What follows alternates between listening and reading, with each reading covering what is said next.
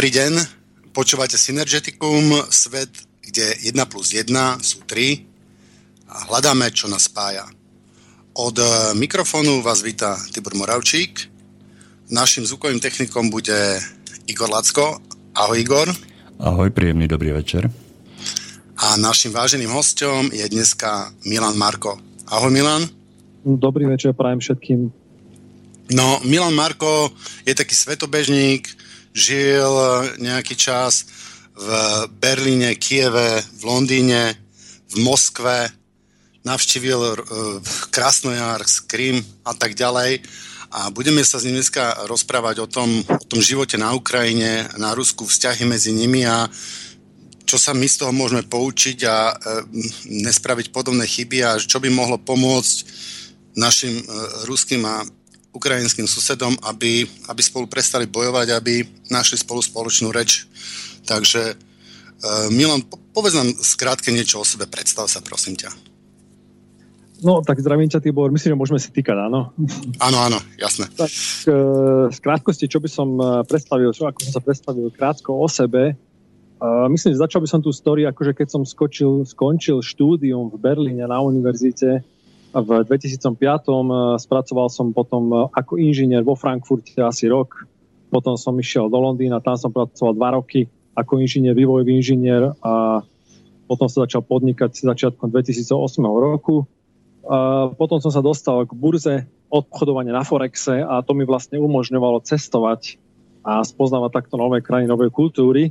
Spoznal som potom jedného chalana, ktorý mi ukázal Rigu, a kde som vlastne prvýkrát takto naštívil bývalú Sovietsku republiku, kde som potom žil asi rok.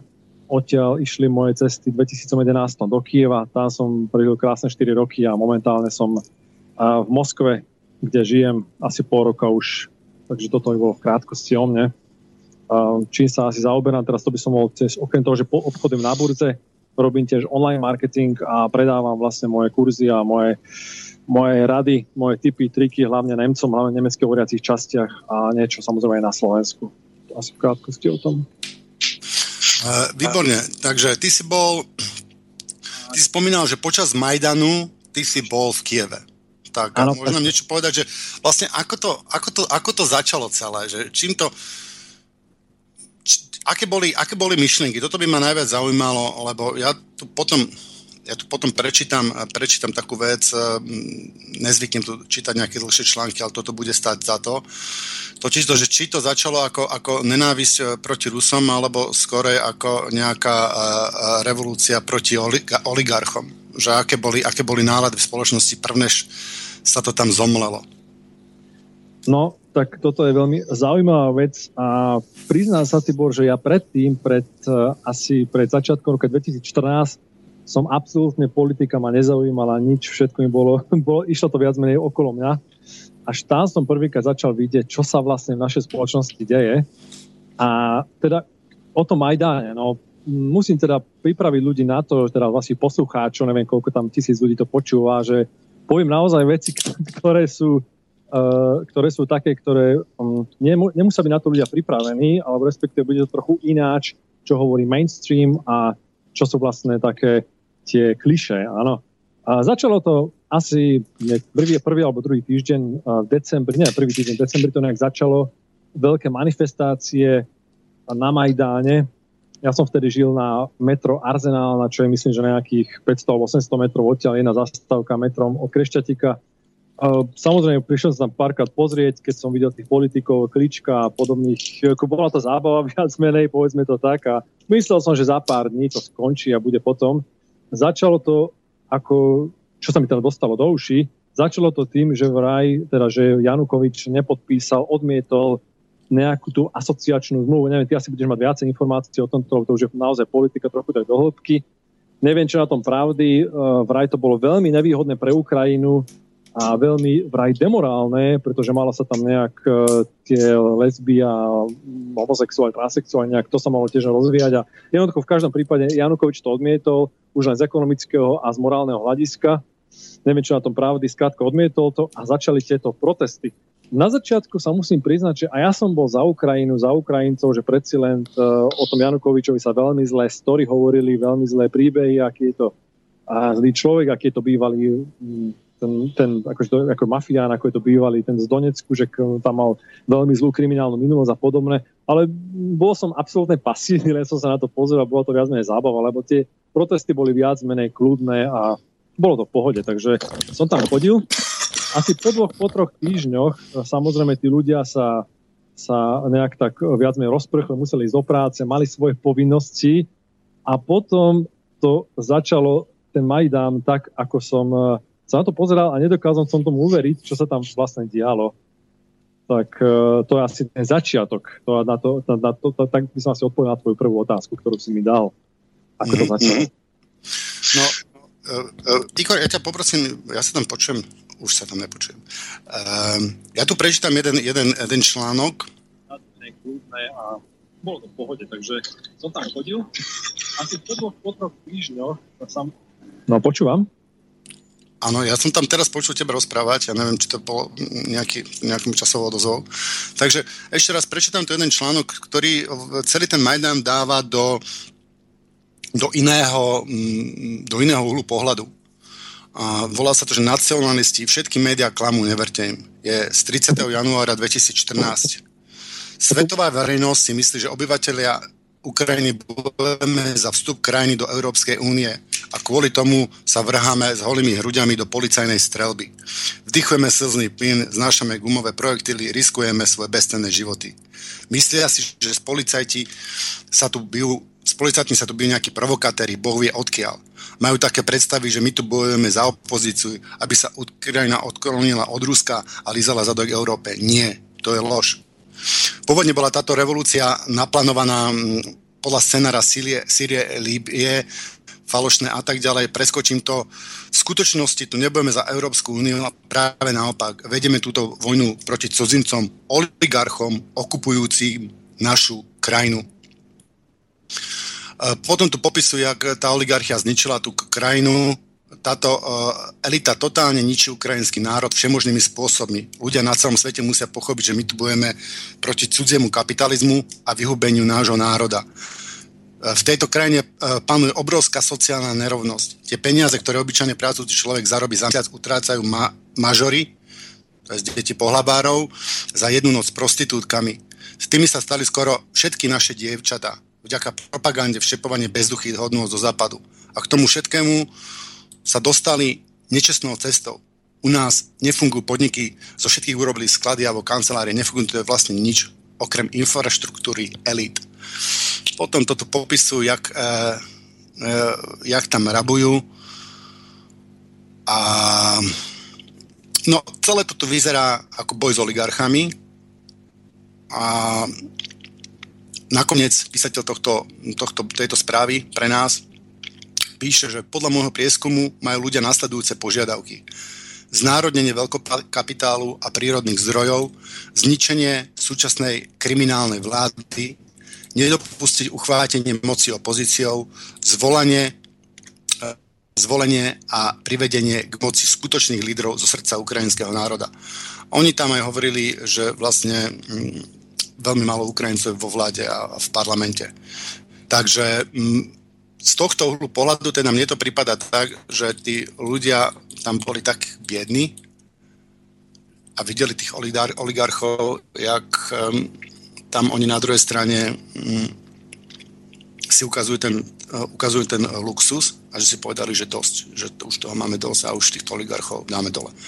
Mohlo to začať aj takto, že by to začalo takým spôsobom a potom by rýchlo spravili nejaký Majdan, aby, aby odklonili tú pozornosť? Um, to je otázka na Tibor? Hej. Takže uh, toto je už uh, dosť politika, by som povedal. A ja sa budem snažiť v tomto interviu, v tomto našom, čo tu vlastne budeme sa rozprávať v tejto relácii, hovoriť naozaj o tom, čo som videl, aby som hovoril o čistých faktoch, ktoré som videl, ktoré, som, ktoré sa stali toto už je taká vec, že môže to byť tak, môže to tak byť.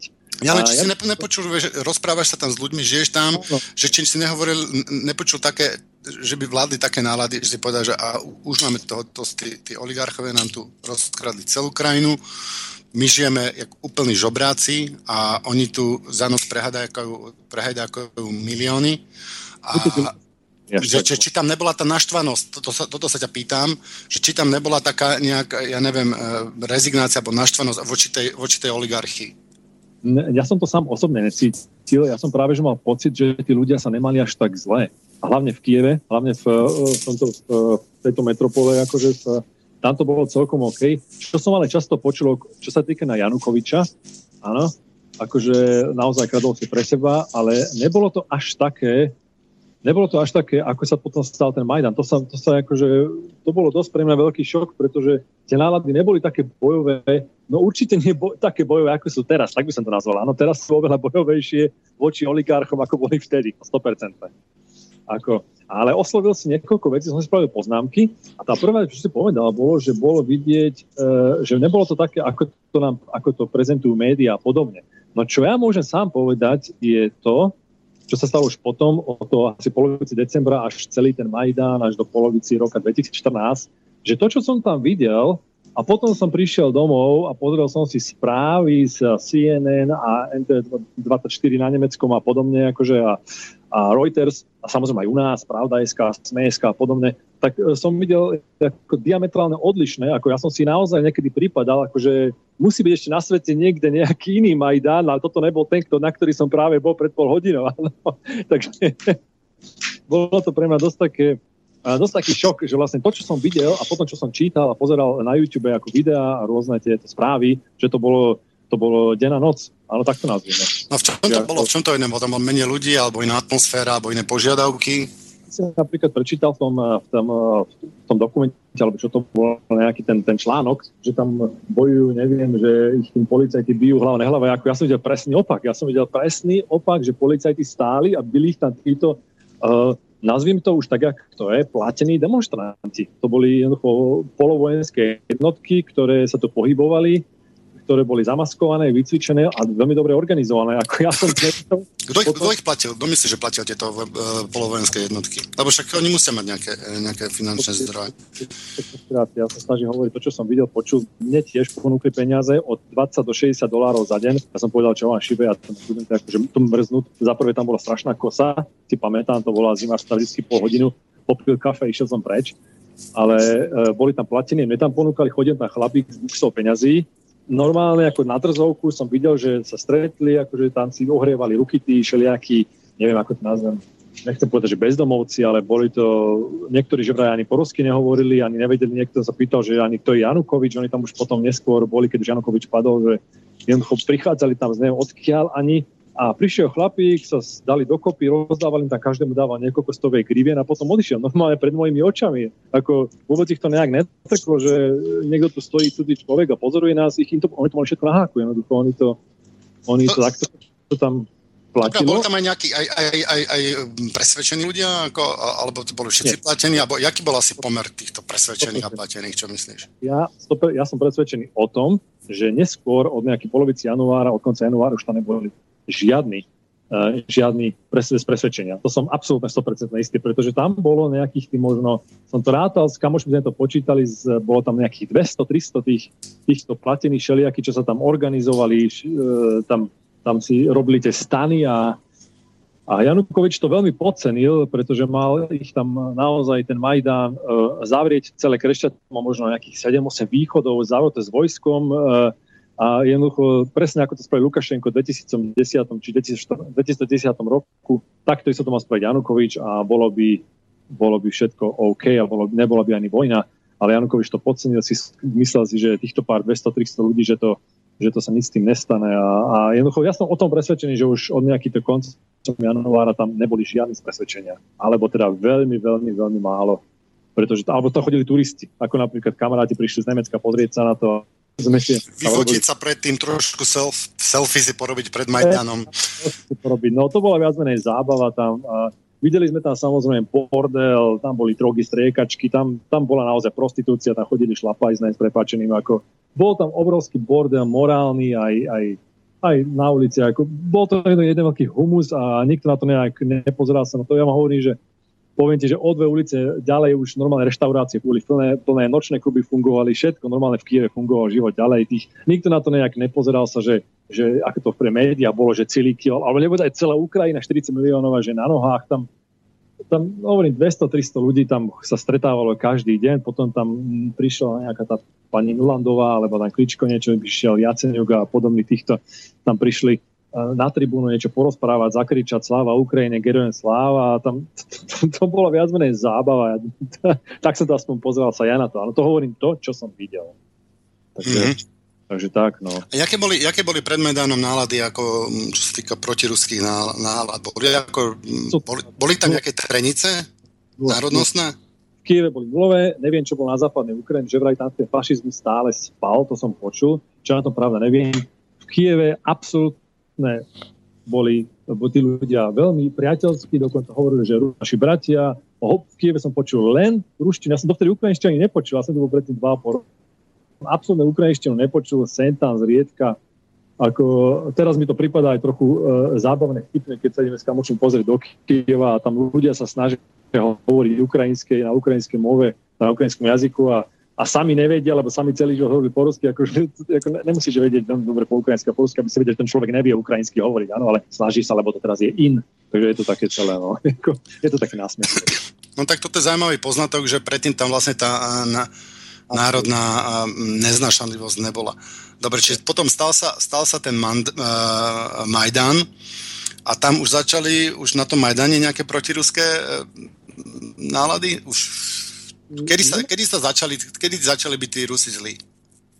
Tí Rusi, kedy začali byť zlí? Ja som, vieš čo, keď začala vojna, jednoznačne. Keď začala vojna a ľudí presvedčali o tom, že Putin chce ísť na Kiev a chce, chce zobrať Kiev, chce zobrať Ukrajinu a vtedy, vtedy to nejak začalo, nejak od polovice alebo od, od nejak marec, apríl, no od toho Krímu vlastne dá sa povedať od toho Krímu a marec, no, do, apríl. Dobre, však tam sme videli, ja neviem, odeský masaker alebo čo, kde tam zabili, ja neviem, 43 e, Rusov upálili tí e, náckovia ukrajinskí. No, to je zase mm, ostatní zase by sme boli v e, rovine konšpirácie. Ja sa chcem čisto opierať o fakty. Áno, stalo sa tam masaker. Kto to, prečo, jak to sa stalo? E, vieš, Tibor, to je taká vec, že tuto akože na tej Ukrajine to tam nikdy nevieš, čo, kde, jak bolo naozaj. Toto je najväčší problém na Ukrajine, že to sa ti pravda nejak nedostane. to je, je, ako není nasmiech, poviem pravdu, je to, je to veľmi, je to je to veľmi tragické je to veľmi smutné, ale čo sa tam naozaj stalo, to sa nevie. E, naozaj je, sú len rôzne dohady, sú rôzne videá. Pravdepodobne to bude tak, ako to hovoríš ty, ale bude to len, len v rovine pravdepodobnosti. E, čo to bolo? Kedy naozaj začala tá protiruská tá nenávisť? E, ťažko povedať, naozaj ťažko na toto odpovedať. Nemohlo byť prvo, prvo tak, prvým takým vystrelom do tej vojny vlastne ten jazykový zákon, to zrušenie jazykového zákona že vlastne tie národnostné menšiny mali obmedzené používanie toho jazyka, čo je v tomto prípade ruská menšina, dosť, dosť veľká. Že tí Rusi sa začali cítiť, ja neviem, eh, ja neviem, poviem príklad, keby my sme dneska zatlačili nejako na Maďarov, aby sme sa im to snažili nejak zakázať um, vyprávať po maďarsky v tých maďarských oblastiach, tak aby sme prišli s nejakým zákazom, to, zákonom to zakazujúci alebo ich obmedzujúci, tak oni by sa, v, nich by, v nich by sa to zoprelo a oni by to zobrali ako útok na seba a už by sa necítili pr- um, právnoplatnými občanmi a v tom momente by im začala, uh, začala, uh, začali by chcieť e, samostatnosť. Pokiaľ ani nikto netlačí, tak nepotrebujú žiadnu samostatnosť, že či vlastne to nebolo týmto jazykovým zákonom. Môže to byť, absolútne. Môže to ako... Či to tak je, ja ti opäť poviem, čo som sa postretal s ľuďmi, ktorí mi hovorili z Donecka. Aj včera som telefonoval s jednou holkou, ktorá, ktorú som stretol v Moskve a ktorá je z Lugánska. A teraz sa vrátila vlastne do, do Lugánska a teraz tam je. U rodičov sme sa 2 hodiny bavili, ako nás to tam vyzerá. A toto ma naozaj veľmi zaujímalo, že jak tá vlastne vojna začala. No, tak uh, sú aj na internete videá, aj na YouTube, to sa myslím, dá nájsť, každý to môže vyrešeršovať. Začalo to vlastne tým bombardovaním uh, Doneckého letiska a vlastne, vlastne tým vrtulníkmi, ktoré lietali na stiažko, ktorá tam v Donecku zabila niekoľko ľudí. No a potom v tom momente do pár hodín, dá sa povedať, než dní, tam uh, na staniciach v Lugánsku, v uh, Sloviansku, tam, tam v Donecku, začali tam prichádzať ľudia, vlaky zamaskovaných mužov, veľmi vysokých mužov, veľmi urastených. Bolo vidieť, že sú to vojaci, profesionálni vojaci, neoznačení, nikto nevedel, odkiaľ sú. A povedali ľuďom, chodte donútra a začali tam stavať barikády na cestách. A tak sa to vlastne nejak začalo. To mi čo tá Olka hovorila, že ak to videla a boli menej. Bolo vidieť, že to nie Ukrajinci, pretože Ukrajinci sú takí menší zrastom, vychrtlí, chudí, jak sa im hovorí, chochli. Uh, no dobré, ale to, to, to, tam sa preskočili, prepač, trošku by som sa ako chronologicky v tom vrátil. Áno, toto je ako začiatok vojny, to povedať. To, ako... to bolo uh, dobré, ale oni už videli, že vlastne tam už, tam už bol uh, Krym kvázi zabratý, hej?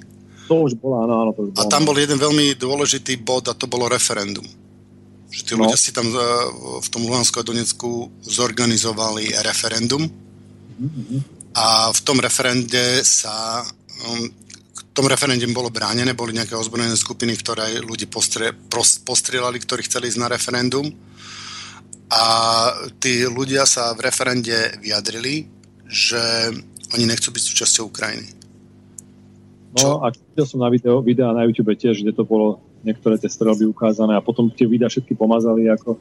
No, ja, ja, ja čo si to pamätám chronologicky, čak ja, ja som s tým žil a som to, som to študoval, tak pred referendum tam neboli nejaké vážne vojenské potičky alebo čo, alebo nejaké násilie alebo strieľanie, teda bola Odesa, hej, Krym prebehol relatívne, relatívne v kľude. No a potom oni si spravili referendum, ja som videl, ako tam tí ľudia proste prišli slávnostne na to referendum, vyobliekaní v nedelnom a tešili sa, mali to, ja, ja neviem, jak na 1. maja, keby išli. No a v tom referende sa rozhodli, že a nie, že chcú byť súčasťou Ruska, ale že chcú samostatnosť. Čiže to je vlastne iný, iný um, úplne iný model než, uh, než krímsky model. Lebo Krím, Krím sa chcel stať v tom referende súčasťou Ruska, ale oni chceli samostatnosť.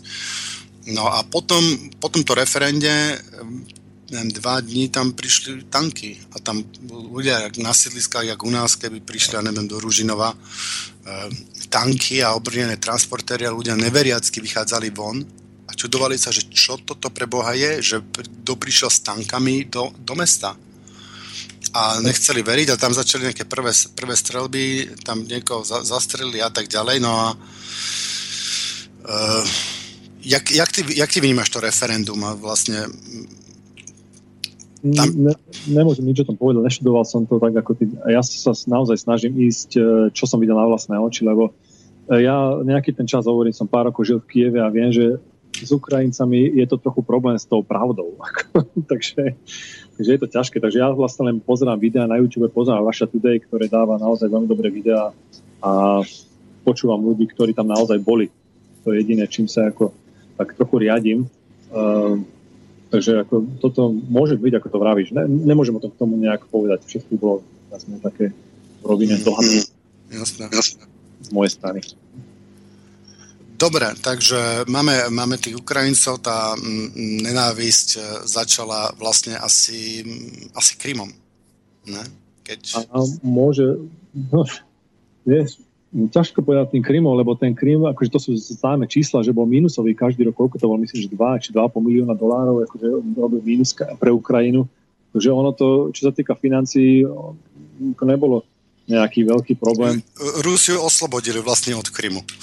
No, ako dá sa povedať, len oni to stále berú, takže to je nejaká ukrajinská hrdosť, ale pritom Ukrajinská republika, ona bola vždy za, Soviet, za Sovietov, dokonca bola, nebola súčasťou Ukrajiny, ona bola viac menej stále ako samostatná republika a ja som to tam aj videl, keď som tam bol. Tí ľudia naozaj zmyšľajú viac rusky, s nimi sa dá dohodnúť, s nimi sa dá posprávať. Není sú to také, také o, nechcem to vulgárne nazvať, také klamstvá, tie malé miniatúrne, ak sú na Ukrajine stále, možno, môže trochu vulgárne nazvať, ako nebude to problém, také tie odrby s prepačením, jak to na Ukrajine máte na každom rohu, tak to tam napríklad nebolo. No. Tam ľudia boli férovi, boli viac menej Rusi, presne ako to ruské myslenie, že s Rusom sa dohodne, že ideme. No. Na Ukrajine tam všetci sa tvária milo a, a že sú teplí srdcom, ale pritom zavrú sa dvere a nič neplatí. Žiaľ. Takže, tá Ukrajina, takže ten Krym bol stále viac menej Ukrajinská samostatná republika, a potom bol obrovský problém od 93. keď patril kompletne pod Ukrajinu, že sa tam 25-23 rokov nič nedalo sa do toho 2014.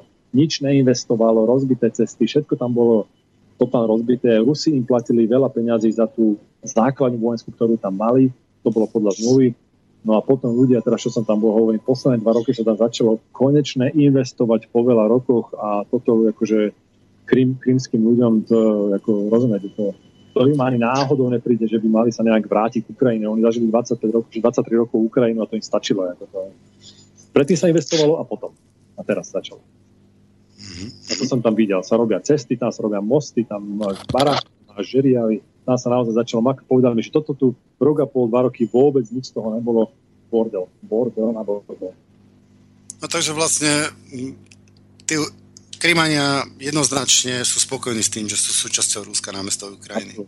Absolutne. Oni sa zvýšili platy, im sa zvýšili dôchodky, samozrejme aj ceny vyšli vyššie, to je jasné, ale tá životná úroveň celkovo vyšla lepšie a samozrejme, čo ich teší, že, sa, že je kúpyschopnosť, že napríklad auta, áno, nie je taká vysoká daň ako na Ukrajine, auta sú dostupnejšie, ľudia si lepšie môžu kúpiť auta, áno, ďalej tie pozemky, jednozdúhy, byrokracia, ako veľa ľudí a dokonca aj samotní Ukrajinci, podľa štatistík, myslím, že 15% Ukrajincov tam žije. Dokonca samotní Ukrajinci mi hovorili, že, ktorí žijú na Kryme, že áno, sme Ukrajinci, sme narodení na Ukrajine, ako, ale aj tak sme volili za Rusov ako v referente, lebo toto bolo pre mňa, pre mňa dosť uh, taký šok, keď som tam chodil po, po Kryme a pýtal sa ľudí, že ako, ako sa k tomu správali a tak, že ako, ako to brali, že samotní Ukrajinci, no a samozrejme Rusi jednoznačne tam nebola žiadna otázka chcú byť za Putina, chcú za Rusko, chcú, chcú stabilitu, chcú normálne pracovať, robiť, viesť svoj život a samozrejme platiť dane, robiť svoj biznis. A... No a Krym to spravil veľmi, e, Krym, ten, e, Putin to spravil veľmi, veľmi inteligentne, dali nejaké tie práva, samozrejme investoval tam peniaze, infraštruktúru tam robí a nech si tam robia sebe e, svoj, svoj ten ako svoja republika, ale nech dodržujú tie uh, ruské zákony a samozrejme v v rámci Ruska, ale ináč má tam, majú tam svoje práva a svoje, vlastne svoje, žijú svojim životom. No ako je to s tými právami na Rusku? My to stále počúvame, že tam tí ľudia žijú v nejakej Putinovej totalite, diktatúre, že tam nemajú žiadne práva, že chudáci homosexuáli sú tam utlačaní a menšiny sú tam utlačané, iné náboženstva E, sloboda slova a tak ďalej. Ja, jak ty toto vnímaš, tú slobodu v Rusku? Ja, ja vnímam, že Rusko je najdemokratickejšia krajina na svete, by som povedal, čo doteraz zažil, pretože tu naozaj môže človek povedať, čo chce, robiť, čo chce, pokiaľ sa drží zákona. Áno. E, takže v tomto, čo k tomu ako povedať, som, to, toto, je, toto je ťažko niekomu povedať človeku, ktorý naozaj roky, roky číta alebo pozerá médiá. Ja ani ne, neočakávam, že by niekto ľudí z vašich e, poslucháčov nejak tomu uverí, pretože môj otec vlastný nechce mi veriť, takže prečo by som očakával, že cudzí ľudia mi uveria. Ako, takže, ako, takže v tom Rusku to naozaj veľmi dobre funguje, je tam systém a, a ľudia sú naozaj spokojní a, a veľmi dobrý príklad by som povedal napríklad ten, tá, tá slečna, ktorá vyhrala Eurovíziu, ak sa volá teraz, neviem, Jamala, či ak sa volá, neviem. Tak akože, rozumieš, vyhrala Eurovíziu, uh, nadáva tam na Kuru Putina na Rusko, že za Ukrajinu a pritom jej rodičia majú hotel prevádzku na Kryme. No, čo by sa v takej situácii stalo, keby to bola Západ, keby to presne naopak? No tak západná demokracia by jej ten hotel asi skonfiškovala alebo nejaké dane na a vybavené. No, Putin čo spravil? No nič, no funguje ďalej. Ďalej majú rodičia hotel na Kryme a podnikajú ďalej. No. Takže v tomto vidieť, to je len jeden z XY príkladov, že tá demokracia tam naozaj je a, a, a funguje. A to som videl v Krasnojarsku, na Kryme, Peteri, v Moskve, všade. No, ono sa tak uh, traduje, že čím ďalej sa ide na východ, tak tým je tam tá morálka nejaká, nejaká nižšia, že väčšia korupcia a tak ďalej. A ja som myslel, že, to, že tento vlastne trend pokračuje až, až k oceánu niekde, že na tom východnom Rusku, že to musí byť úplne najstrašnejšie, ale ty tu hovoríš teraz, že ne, že vlastne to Rusko je mm, morálne, čo sa to týka fungovania a spravodlivosti, e, niekde inde, niekde vyššie než Ukrajina, hej? Áno, áno, Tibor, ja to opakujem a budem stále opakovať, že ja nečakám ľudí, že mi uveria nejako, že budú, lebo to sú také veci, ktoré sú úplne iné, ako čo hovorí mainstream a a hlavne taký človek ako ja, ktorý nie je nejak politicky zainteresovaný, ktorý sa na to pozrie, pozrie sa, jak to je, porovnám to, mám otvorenú hlavu, hlavne kvôli tej burze, musím byť naozaj veľmi byť uh, otvorený na nové veci a absorbovať tak, ako sú. Takže čo sa týka tohoto, čo si povedal, že je, ideme viacej na východ a je to, je to nemorálne, tak na to je tiež vysvetlenie. A tým síce, že Ukrajina je extrémne nemorálna. Extrémne. To som nevidel nikde na svete. A človek, keď takto vyjde za hranice, z Michaloviec ide tam, tam hoci do Užgorodu a ide ďalej trochu, do Kieva, za Kiev, Odesa a, a takže keď to tam vidí, tak si myslím, že v Rusku to musí byť ešte horšie. takže ako toto je to vysvetlenie a do Ruska málo týchto ľudí ďalej, pretože do Ruska už sa potrebujú víza, že áno. A tam tí ľudia nejdú, myslia si, že do Moskvy a Moskva skazená, Petrohrad a všetky tieto mesta a ideme ďalej. No, pre pravda je presný opak. Rusko je veľmi, veľmi morálna krajina, veľmi drží si svoje hodnoty a, a sú to hodnoty rodina, tradičná rodina. No a tiež samozrejme, čo sa týka týchto homosexuálov a lesbí a všetkých týchto pedofilov, neviem, akých filov a pometencov, tak áno, Putin tiež hovorí, že musíte si robiť svoje veci, robte si ich doma v súkromí a neprezentujte nám to tu, ale ako nemajú nejaké, že by mali menšie zákony, alebo že boli nejak bytí, alebo... Takže není sú, není sú poprávani alebo kameňovaní ako v moslimských krajinách. Vôbec, absolútne. Absolútne nie sú. Je to, je to jednoducho, rozumiete, napríklad poviem ti príklad, že sestra žije v Kolíne, áno, tak má tri deti, a, a tiež mi povedal, že boli na ulici s deťmi malými a tam videl ten malý chlapec, jak sa tam dvaja teploši držia za ruku a sa pýtal, čo to má byť. Ako sestra tiež nechce malým deťom vysvetľovať, čo to má byť. A v tomto Rusku je to morálne, že ten Putin naozaj povedal, keď sa chcete tam neviem čo, poďte domov a buďte, robte to tam, aby normálna tradičná rodina nemala problém vysvetľovať takéto somariny. Takže ako ja som to absolútne zástancom, nechajme tých buzerantov, nechajme tých homosexuálnych si robia, čo chcú, Myslím, že to je celkom fér, pretože to, že ako sa prezentujú oni, že ich je 10% alebo 11%, to nie je pravda.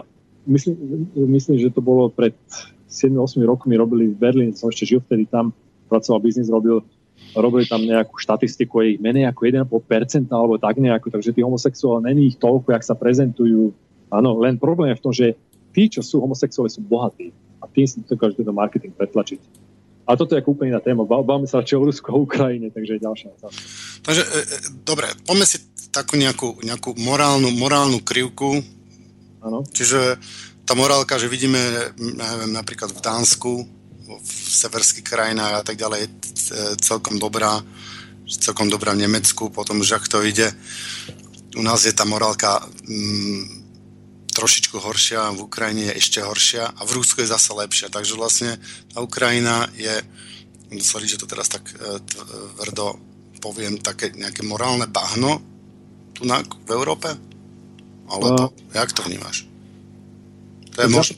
Začal by som tým, že ten západ není nejak morálny, ako to určite nie, ale ako to je zase, zase je to otázka, že čo je vlastne morálne, čo nie je morálne, že kde je tá hranica, alebo podľa čo sa to dá hodnotiť.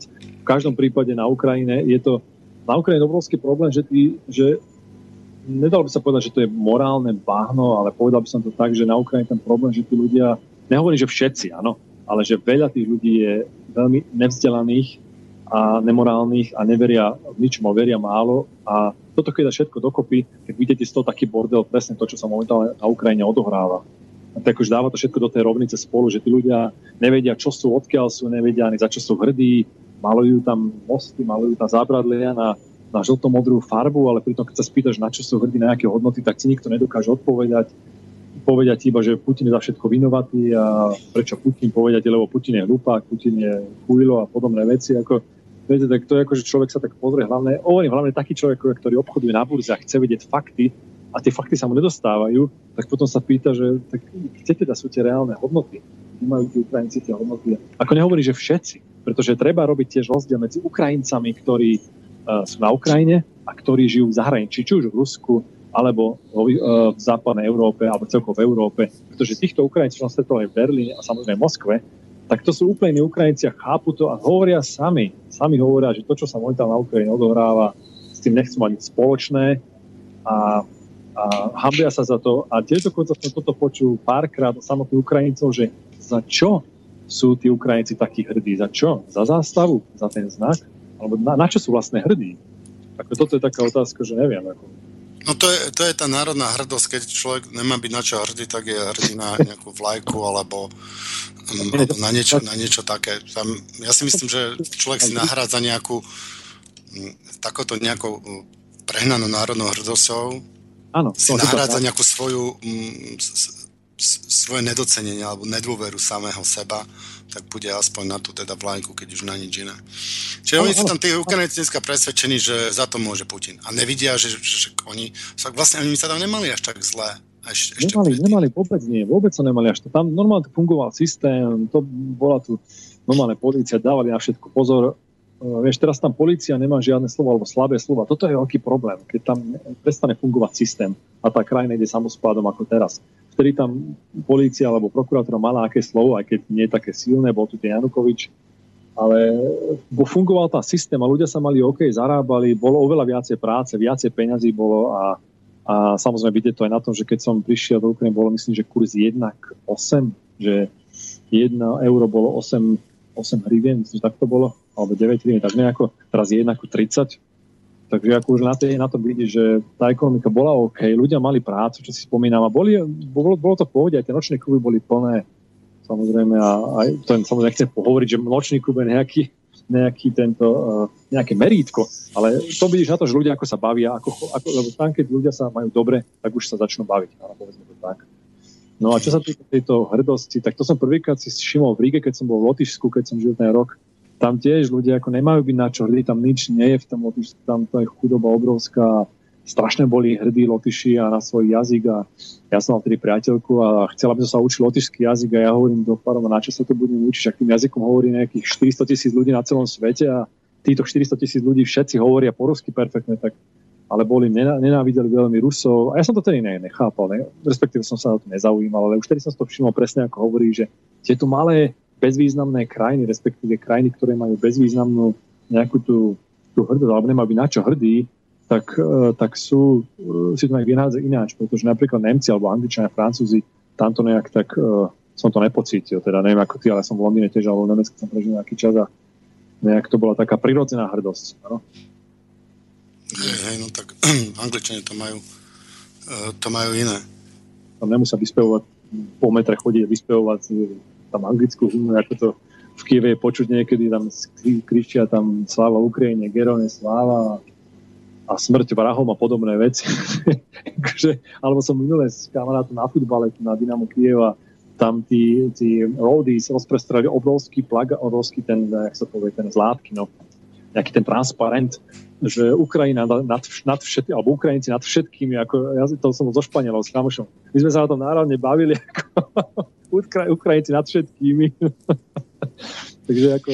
No tam, keď je ten národ v, tak, v takej biede, tak ja si myslím, že má tendenciu uveriť, uveriť čomu, čomukoľvek. A to ich nenapadlo ich, tých Ukrajincov tam, že by sa niektorí zamýšľali nad tým, že spýtame sa tých ľudí, čo tam žijú, čo si oni vlastne prajú.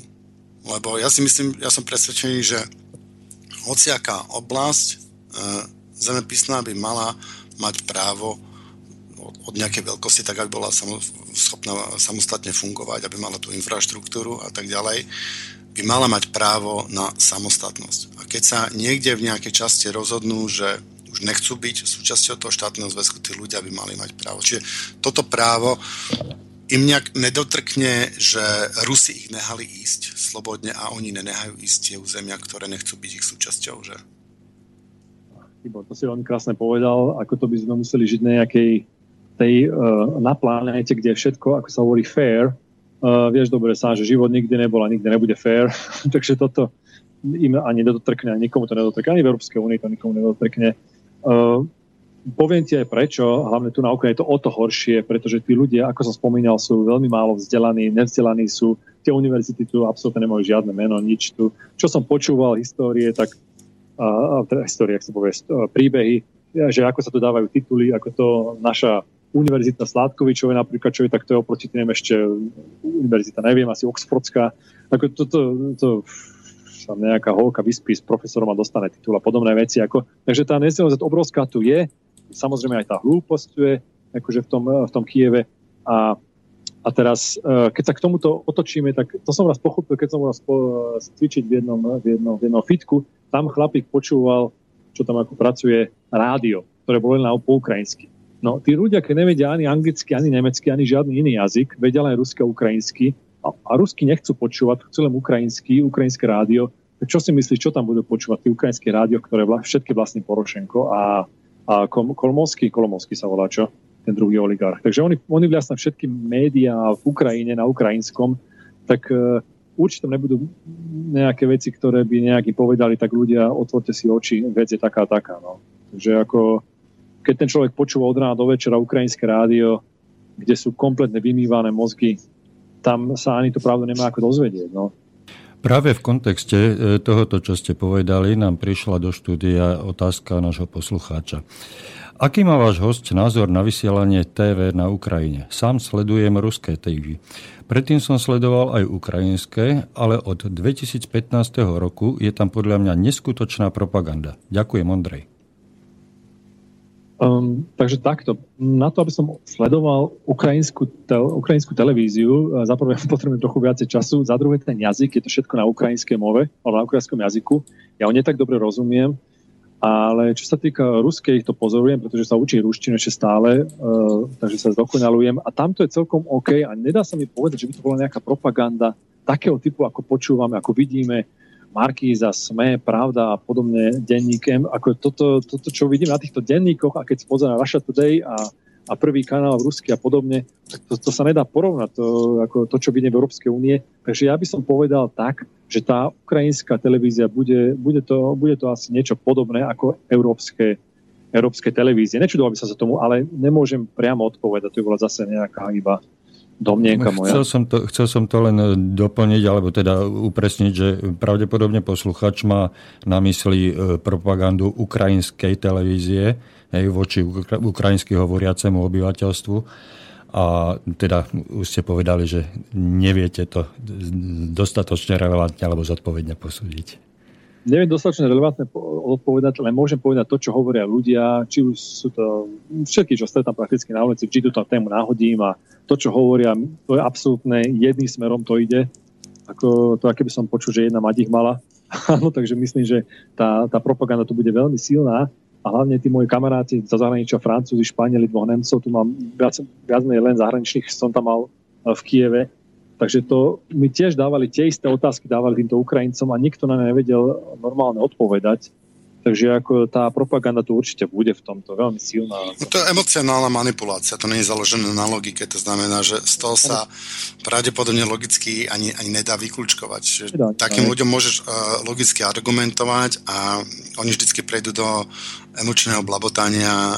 Ja, ja som sa, tu v Anglicku sa rozprávame s Ukrajincem, jeden môj študent je Ukrajinec a on je vlastne z, on je Rus z tej, z tej ruskej časti Ukrajiny a on mal na to, mm, bol, najprv mal strach z Ruska, alebo však, ale teraz nevie, za čo má, na čo má bojovať, ako nám prišiel povolávací rozkaz, že by mal ísť e, do armády, aby mal ísť akože bojovať že, proti Rusom. Tak sme sa o tom bavili, že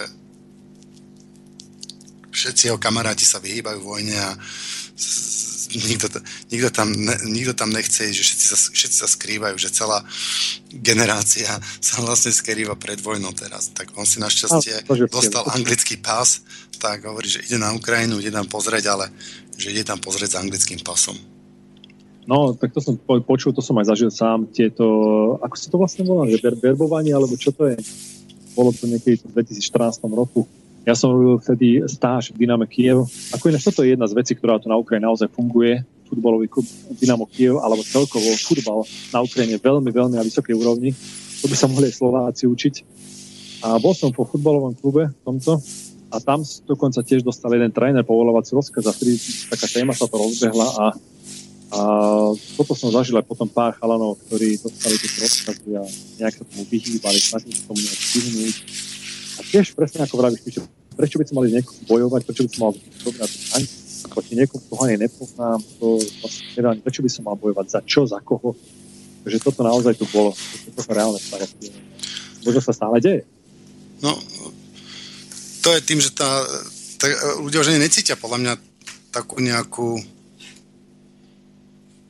toto podľa mňa má úloha logika, že ľudia logicky vidia, že to, tá vojna by aj tak ničomu neviedla a že vidia, že tí, tí Krymania, keď oni nechcú byť súčasťou Ukrajiny, alebo tí ľudia na tom Donbase, keď nechcú byť súčasťou Ukrajiny, tak čo s tým spravia? Ja som sa rozprával s jednou Ukrajinkou a hovorím, že dobre, a keď tí ľudia nechcú byť, že ale to je Ukrajina, to patrí Ukrajine. OK, a tí ľudia, keď ale nechcú byť súčasťou, tak čo s, nich, čo s nimi spravíte? Všetkých vyvraždíte ich, alebo ich dáte e, do väzenia, pokým nebudú súhlasiť s vašim názorom, alebo ich vyženiete, alebo, alebo čo, čo s nimi chcete spraviť? Áno, toto je veľmi dobre si povedal, Tibor. Tieto legické otázky na Ukrajine vôbec nefungujú, nefungovali. Ja som sa to pýtal ľudí všade stále, ako aj ohľadne Majdánu, ohľadne Janukoviča, ohľadne Putina, ohľadne Rusie, Rasie, ohľadne Ruska. Ono to nefunguje, tieto logické otázky, pretože ľudia sú kompletne brainwashed, ako sa vymité mozgy. A ty, keď sa spýtaš logickú otázku očakávaš logickú odpoveď, ty ju nedostaneš. No. Takže ako to zbytočne sa tak baví. Takže, takže vlastne pokiaľ sa nám nepodarí prelomiť ten brainwash, no. tak na Ukrajine nebude mier. Presne tak, presne tak, to, to už je stratené.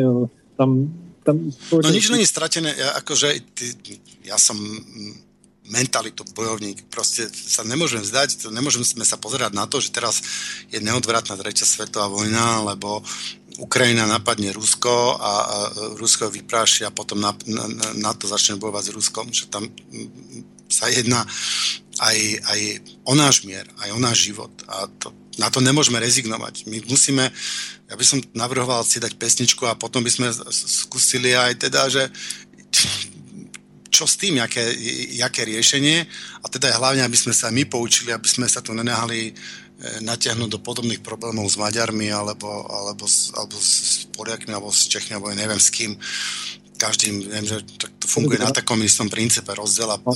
rozdiela pánu toto celé. Na to má tebe jednu odpoveď, lebo ty si bojovník, takže, ale to potom teda po pesničke by som si na to odpovedal. Presne. No a vzhľadom k tomu, že ste mi sem poslali 6 pekných kúskov, tak e, ukážte si prstom, ktorú chcete. Áno, prstom. Kde mám ukázať prstom? No, číslo povedz, od 1 do 6. 3. 3. Nech sa páči, Leningrad.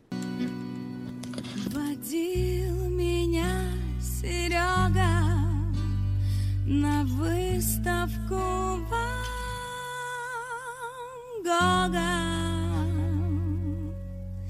Там было телок много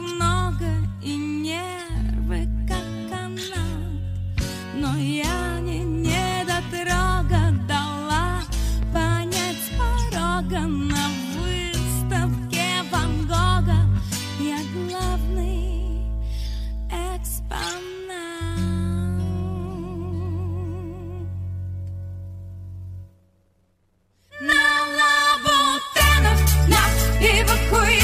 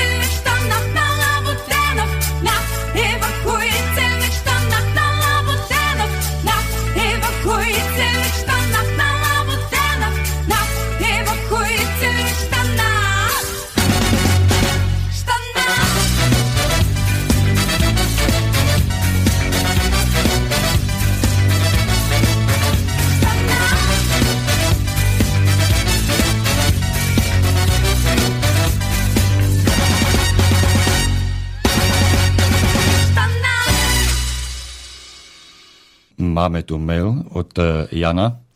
Čaute. Ja som vlastne ten, čo odporúčil Tiborovi Milana a som rád, že ste sa dohodli.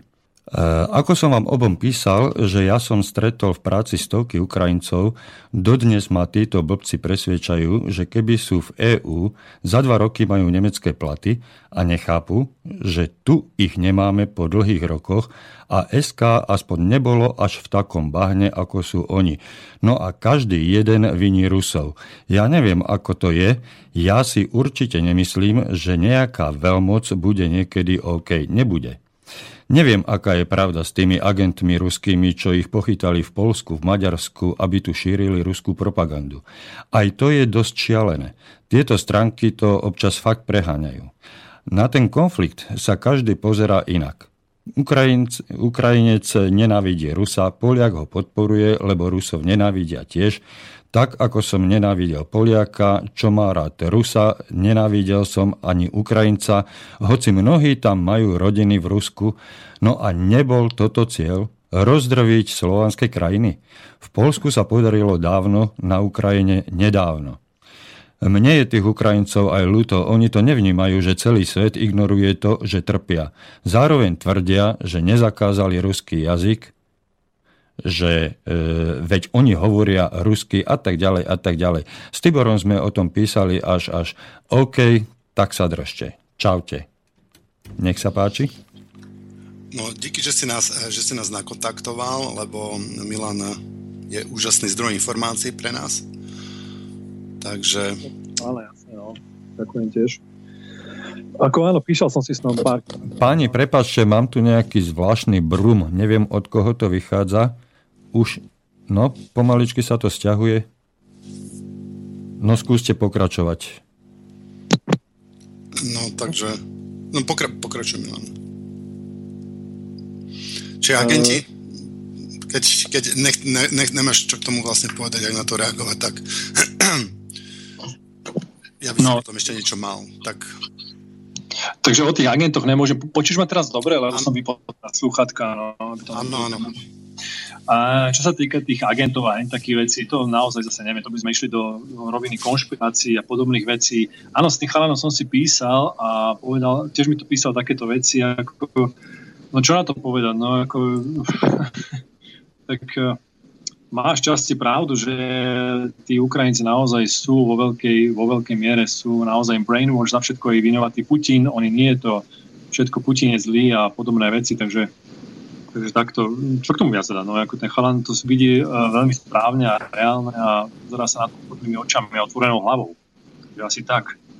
Čo sa týka tej propagandy, tomu by som povedal zase iba toľko, že v tej Rusku pozerám tie, tie Moskve, tie správy, a potom pozerám ich aj, aj v západnej Európe a jednoducho to sa nedá porovnať, to je jednak 10, no, takže tam tá propaganda je vlastne tam ani nemusí byť tá propaganda, pretože Rusko je napádané zo všetkých strán mediálne a takže, takže ako tam tá propaganda tam vôbec nie je tá propaganda, som hovoril, nie je v takej, v takej mierke, ako je to u nás, mainstreamovej televízie, ako čo sa aj teraz stalo vo Francúzsku, v tom Marse a podobné veci, ako to, čo tam píšu a ako to bolo aj jedno s druhým. Ako, takže toto, čo tí Ukrajinci tu, aj čo písal tých platov, tie platy, to som počul aj ja na Ukrajine, aj v Kieve, že keď pôjdu do EÚ, budú mať zajtra 2000 eurové platy, Ako ja som tu vtedy bol práve s mojimi kamošmi z Nemecka, my sme sa o tom nehorázne bavili, zase to bolo ako, že, jak to hovorí, že Ukrajina, Ukrajina a joke, že ako tí ľudia môžu tomu veriť. Ani v Nemecku nemá, nemáte veľa ľudí, ktorí majú nad 2000 eur čistom. Áno? Ako ja môžem povedať, môj prvý plat ako inžinier Technickej univerzity z Berlína som mal prvý plat 1600 eur v čistom a to som prosím pekne 6,5 roka vyštudoval Berlínsku univerzitu. Takže tí Ukrajinci oni verili tomu, že budú mať 2000 eur platy, to som tu počul viackrát. To som viackrát počul v Kieve Takže ako oni, oni to je ako, no katastrofa, no, ako, a presne ten chalan povedal, že na Slovensku ani po 25 rokov nemáme, nemáme ani, ani také platy, ani, ani nebudú také. No. Že toto, toto naozaj má ten chalan pravdu a to, to je to nasmiech. No je to nasmiech na jednej strane, na druhej strane je to tragédia, pretože tieto všetky veci vyvolávajú a podporujú tú vojnu. Aby sa tí Slovania medzi sebou bojovali. Pretože pre Američanov a pre Západ nie je nič lepšie, ako nás, Slovanov, aby sme my medzi sebou sa zabíjali. To je úplne pre nich dokonalá konštalácia, že sa my zabíjali. A pretože uh, prečo toto všetko vzniklo, tento celý konflikt? Áno, ako vieme dobre, že ako Západ funguje už niekoľko stovej rokov. Sme sa o tom Tibor bavili vtedy, keď, som, eh, keď sme prvýkrát spolu telefonovali, že áno, že tak Západ funguje... nech no, že, No zá, Západ jednoducho roky storočia, staročia bojuje vlastne, len vojny vedie, kolonizuje. Všetko to začal pušný prach. Samozrejme, s pušným prachom prišli tam delá, pištole, tam Južnú Ameriku podmanili, tam, tam Severnú Indiánov, tam Áziu, Afriku. No a všetko to že fungovalo, celý západ, aj uh, hlavne tie 4-5 krajín, ako sú Belgicko, Holandsko, Nemecko, Francúzsko, Španielia a samozrejme Veľká Británia, fungovali všetko na kolóniách a oni si jednoducho nemohli ani predstaviť, že by mohli niekam prísť a robiť s niekým obchod a biznis. No a tie, tie resursy alebo tie zdroje už sa vyčerpávajú na celej zemi, že našli už len nejakých, nejaké zlato v Ghane alebo neviem kde ešte a v Saudskej Arábii už tiež tá ropa končí. Jednoducho jediné miesto na svete, kde už sú tieto nerastné bohatstva, je Sibír. A toto je jediný problém, čo teraz máme na svete, čo sa teraz deje. A Západu a Amerike, oni si nedokážu ani len predstaviť, že by mohli ísť do Ruska, do Moskvy a s Putinom s niekým jednať ako obchodní partneri. To si oni nedokážu ani predstaviť. Oni chcú prísť a zobrať to. A preto tento problém tu máme. Oni chcú to zobrať si, podmaniť si, ako to povedal Dulandová, alebo toto povedal, už neviem teraz, že je nespravodlivé, že Rusko má celý Sibir len pre seba. Ako toto, táto veta hovorí za všetko. No a preto pre Západ nie je nič lepšie, ako keď dokážu, dokážu Ukrajincov otočiť proti, proti, proti Rusom a samozrejme tiež e, Gruzincov proti Rusom, Lotyšov, všetky pobalské krajiny proti Rusom, to je úplne perfektné a teraz chcú utočiť aj Bielorusov.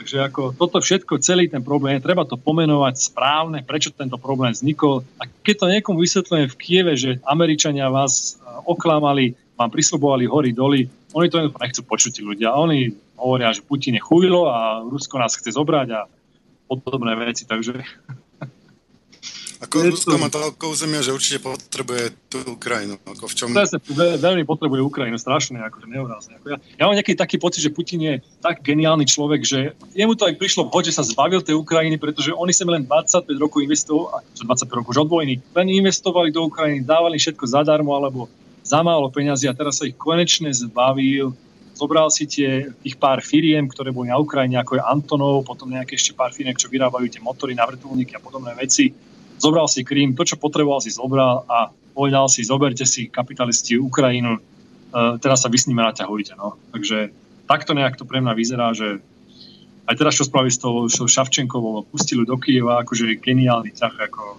no. Ale viete, na druhej strane, ale Putin nemusí byť ne, možno nejaký geniálny človek, on len jednoducho e, pri týchto západných politikoch, ktorí sa prezentujú svojou demenciou a hlúposťou, človek môže byť slepý na jedno oko a, a inteligentný na polovicu mozgu a bude stále vyzerať ako inteligentný. Ako, tak to vychádza mne a, a všetkým normálne zmyšľajúcim ľuďom. Takže to, čo robí Západ momentálne a Amerika, tak to je... No to, to je systematická destabilizácia. No presne tak. A, takže zobrať Sibír. No však to si myslel aj Napoleon, že by sa mu zišiel Sibír, Hitler to no. išiel vlastne s tým istým, že to je nespravodlivé, že, že Rusi, majú, uh, Rusi majú toľko zeme. A oni sú aj tak neschopní, keby nemali, uh, toto je najlepší argument proti Rusom, že oni sú takí neschopní, že oni keby nemali nerastné bohatstvo, tak sú, tak sú v kýbli. No lenže oni to nerastné bohatstvo majú. A tým, že ho to je, toto je možno pravda, ale na druhej strane, čo nás potom, nech sú schopní, neschopní, je to ich krajina, je to ich zem, tak nech si s tým robia, čo chcú. Ako, je pravda, keď som videl v Peteri alebo Moskve Rusov, ako s nimi sa veľmi robí dobrý biznis, lebo oni majú prachy a oni púšťajú prachy. Áno? Toto je perfektná konštalácia, lebo Nemci síce majú prachy, ale sú to škroši. Neurazíš škroši, tam podniká veľa rokov. A Rusi sú v tomto super, že oni pustia tie prachy a tam je to perfektné. Takže keď niekto hovorí na Rusov, že nezaslúžia si ho, že s ním šafári a podobné, to je ich vec, nechajme ich tak, nech si s tým, čo chcú. Tak? No, no ne, my sa musíme o nich starať my sa musíme, oni tam žijú chudáci v propagande no, a v biede, utlačovaní Putinom, preto má podporu, ja neviem koľko, 85%, alebo ako má, neviem, jak sa to pohybuje momentálne. Viete, je to do 90%. No, ako toto by som tiež bola čo k tomu dal, lebo ja som tomu tiež nechcel veriť predtým, ako som išiel do Moskvy, že ako je to možné. Ja som sa pýtal ľudí, ako, ty tomu ako neuveríš, toto, to je rozprávka západu, že západ si myslí Američania, že nejak presvedčia Rusov, že, aby, že Putin je zlý a zhodia vládu. To sa im nepodarí, to je, to je, to je naozaj modrovke, to sú iba mokré sny. Ja som sa rozprával s ľuďmi, s mladými Rusmi, ktorí mi hovoria, v 90. rokoch zažili obrovskú chudobu, to sa nedá ani predstaviť, ale nie, že mesiace, týždne, to boli roky že jedna rodina si delila jedno jablčko na týždeň a podobne. Oni takú chudobu zažili, že čo im tu Jelci na ten Nemcov vtedy spravil, že potom prišiel Putin v 99. postavil to celé na nohy, že Rusi sa majú naozaj dobre, že povedať, že OK, a teraz má prísť nejaký západ a povedať, že budete sa mať ešte lepšie a hlavne potom, čo vidia, čo je na Ukrajine, ako, a to je, toto, je, toto je naozaj veľmi modrovké, ako sa hovorí, že veľmi ako, ako sa naivné od západu, že že chcú spraviť nejakú revolúciu v Moskve. To sa, to sa jednoducho nestane nikdy, to není šanca. Oni tí ľudia za tým Putinom, oni zídu za neho zomrieť, pretože vedia, čo bolo vedia, vidia, ako sa majú teraz. Tam je v Rusku veľmi silná stredná trieda. Som to videl v tom Krasnojarsku, aj na tom Kríme. Tam to nehrozí ani náhodou, ani náhodou, že by niekto išiel proti Putinu. To, to nehrozí jednoducho. No. To, tá, tá, tá 90, alebo koľko tak percent naozaj Putin má, oni budú voliť pretože vedia, že on je Rus, robí všetko pre Rusov, robí všetko pre nich. A to, že sa tam niečo nakradne, že je najbohatší človek možno na svete, tak to už tak zavrú na tom oči, pretože v konečnom dôsledku si aj tak každý povie, čo mám ja, čo zarábam ja, mesačné, ročné a čo si môžem za to kúpiť. A Rusi sa majú veľmi dobre, na to, koľko zarábajú a čo si môže dovoliť kúpiť. Tak, No, jak, jak sa majú Rusi v porovnaní so Slovakmi? Veľmi dobre, veľmi dobre. Ako to sa nedá, hlavne v Moskve, v takých väčších mestách, ale aj v Krasnojarsku som to videl. A kúpnej schopnosť tam je. Ako, čo, čo ako na to poviem, no, že posledno sa tam pár ľudí, aj pár akože takých uh, mladých fešán, ako kočky, ako rozumieš, ako, ako nieký, nieký to pre mňa sranda, že mladý chalan rozmýšľa 20 ročí, či si kúpi také alebo také auto. Ako vieš, ja som žil, vyrastal vlastne v takto mladosti v tom Nemecku. Ja som videl mladých Nemcov, ktorí mali 22, 23, 24, 28 to boli študenti chudáci, to boli chudáci, ktorí študovali a chceli dokončiť diplom, nemali nič, ako živorili, ako dostali od rodičov peniaze a v Rusku tam vidím 22, 20 ročných faganov, ktorí naozaj si zo svojich zarobených peniazí kupujú som z jednou holkou tak kočka, že robí nejakú salóne, nejakú katerničku a neviem čo, jazdí BMW, má pekný byt, ako zarába 80 tisíc rublov, mesačne čo asi 1200 eur. Ako, to sú také, že to človek na to pozera, ako je toto možné? No a tie ceny sú tam lacnejšie ako u nás, ako Moskva. Moskve sú drahé len nájmy. Všetko ostatné je tam lacnejšie ako u nás. Takže tí Rusi naozaj žijú veľmi dobre. Tom Krasnojarsku, keď som bol tiež tam, som stretol jednu kočku, e, keď sa sme spolu potom, že ideme spolu niekam, že na rande a tak, ona prišla na BMW X5, že to čo je, akože, no to som si kúpila, že pre nejaký rokom a pol, ako, vieš, to sú také story, to človek musí vidieť, to musí vidieť na vlastné oči. A ja, ako som spomínal v celej veľa na začiatku relácie, ja nečakám, že by to niekto uveril mi, pretože to sa musí naozaj ísť tam, vidieť a na Sibír nikto predsa nepôjde, tam 5 hodín cesty je na, na lietadli, tam časový posunie, tam, tam vlastne tam majú teraz už ráno pomaly a akože že tam nejakých 300 km od mongolských hraníc som bol, ako to, to už je naozaj Sibír ťažký. Ja som bol v tých dedinách sa pozrieť, tí Rusi sa majú naozaj dobre a pohľadne tomu, porovnaní s tým, čo zažili v 90. rokoch, to je ako to je, to je nebola zem, by som to nazval, alebo nebola peklo, by som to nazval, áno. Takže teraz, keby nejaký prišiel Obama alebo nejaký ten tí bruselskí experti tam a povedali, že tak podpíšte s nami nejakú tú asociačnú zmluvu a budete sa mať lepšie. Ako, to, to je nasmiech. To je nasmiech. To je mm-hmm. No tak teda to rád počujem, že sa, že sa im tam dobre darí. A tí ľudia, čo tak oni, oni e, čo mali tie autá a tak ďalej, tak to mali z práce svoje, ako oni si to zarobili, alebo... Zarobili, normálne, no. Však rozmýšľaj, keď tam uh, napríklad tá holka, áno, tá kadnička má že 80 tisíc rublov mesačné, áno, to je nejakých 1200 eur. Tak má 80 tisíc rublov a to BMW, čo jazdila, bolo nejakých 900 tisíc rublov. Takže ako vyrátaj si to má za rok a pol zarobené asi aj so všetkým. No. Takže ako na, na, na, na byt si zobrala hypotéku, to mi zhovorila, ale tak akože dá sa to akože a, a má perfektný život. Ide si dvakrát do týždňa do peknej reštiky, na víkend sa dobre zabaviť, perfektne chodí oblečená, tak akože rozumieš, tam všetci majú prachy, všetci, tam aj dôchodci, akože to je, to je pre nás nepredstaviteľné, pretože tá naša propaganda hovorí, že všetci tam živoria. Tak preto som aj spravil ten môj trip, že jeden víkend na Kríme, alebo respektíve 6 dní na Kríme a potom pár dní, 5 dní na Krasnojasku, že chcel som si to pozrieť, že či to tak je, ako to hovoria naše médiá, že ľudia sa majú dobre len v Moskve, Petrohrade.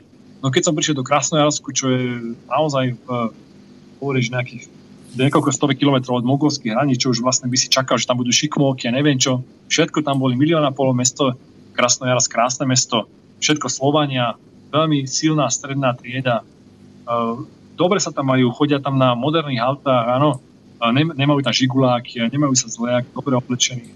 Dobre to tam je, super, super to tam bolo. To sa zaplatili mu chlapíkovi, tam 500 rubov nemá povozí po tých dedinách tam na aute, ako neviem vysvetliť trochu, akože dobrá má tam nejakých 50 km od Krasnojarsku, nejakých zapadákov, akože dá sa povedať, áno, aj tam stávajú sa tam doby. To vyzerá to normálne, cesty normálne upravené, to tá zime býva aj 60, minus 60 stupňov, minus 50 stupňov. Takže ako tí ľudia tam žijú dobre. A ja keď som hovoril, že ako to u na Slovensku, jak sa u nás ľudia majú, on mi jednoducho neveril. Že si, takto či ďaleko, tí žijú v Rusi, oni si myslia, že EÚ, že to je, že to je raj na zemi sa hovorí, že nie, nie, že 2000 eur že mesačné, to nemajú nie, niektorí Nemci, väčšie Nemci nemajú 2000 eur čisto. Toto je, toto je realita Ruska. Teda, čo som videl ja, čo som videl ja počul. No t- takže taký kapitalizmus s ľudskou tvárou. Asi tak. A čím je to, že tí kapitalisti ruskí oligarchovia, že oni sú není tak pažravý, ale dajú tým budem viacej zarobiť, alebo, alebo že tam není dostatok pracovnej sily, alebo, alebo jak je to možné, že nás tu škrtia teda o dosť viac? Ja by som to povedal zase, toto je veľmi dobrá otázka, Tibor. Ja som túto otázku tiež si dával a som sa pýtal veľa Rusov a mi to povedalo pár ľudí a dokonca som stretol jednu holku, ktorá pracovala že nejaký čas Medvedevom a boli na nejakom stretnutí, že aj Putina stretla a ono to začalo v tom 2001 alebo druhom roku, neviem, keď ten Putin zobral tých oligarchov všetkých do parády a spravil tam poriadok. A síce tak, že povedal im, že dobre páni, nakradli ste v 90. rokoch, uh, sprivatizovali jedno s druhým, ale že nechal im všetko to bohatstvo a povedal im, že musíte naspäť investovať nejaké peniaze z toho profitu v Rusku musíte všetky tieto firmy a podniky udržať ich a ja vás nechám na pokoji a musí, nemôžete sa, nemôžete pichať nos do politiky. Tak som to, tak jednoznačne bola taká zmluva daná medzi tými oligarchami, že nemôžu sa pichať do politiky, musíte investovať naspäť do Ruska a musíte po podniky, kde pracujú ľudia, udržiavať a musia dávať adekvátne výplaty. Jediný, kto si nesúhlasí, bol Chorodovský, ktorý samozrejme skončil ako skončil. Ale ostatní oligarchovia s absolútne súhlasili, majú sa dobre, je to síce nakrmnuté 90 rokov, ale majú sa dobre, všetci sú spokojní, aj ľudia, aj Putin, aj oligarchovia. Systém. Čiže Rusi tam vlastne bežní Rusi ten systém akceptovali s tou oligarchiou. Áno. Áno, presne tak, no, presne tak. Až tak to znamená, im akceptoval. Tí Rusi sú naozaj veľmi mieromilovný národ, že oni chcú mať kľuď, oni chcú mať, eh, aby neboli žiadny takýto bordel a aby všetko fungovalo a No napríklad taká story sa mi stala v tom Krasnojarsku, že som išiel po, po, po tom mesiac, pozrel to mesto a tam vinný chlapík prebehol na červenú a policia hneď zastav, nejako na červenú prebehol ako uh, jak to volá, prechod prechodcov, áno. A policia normálne zastavila z kasovou ako danú pokutu, akože to, to, to, to ani v Európskej únie nevidíš takéto niečo, áno.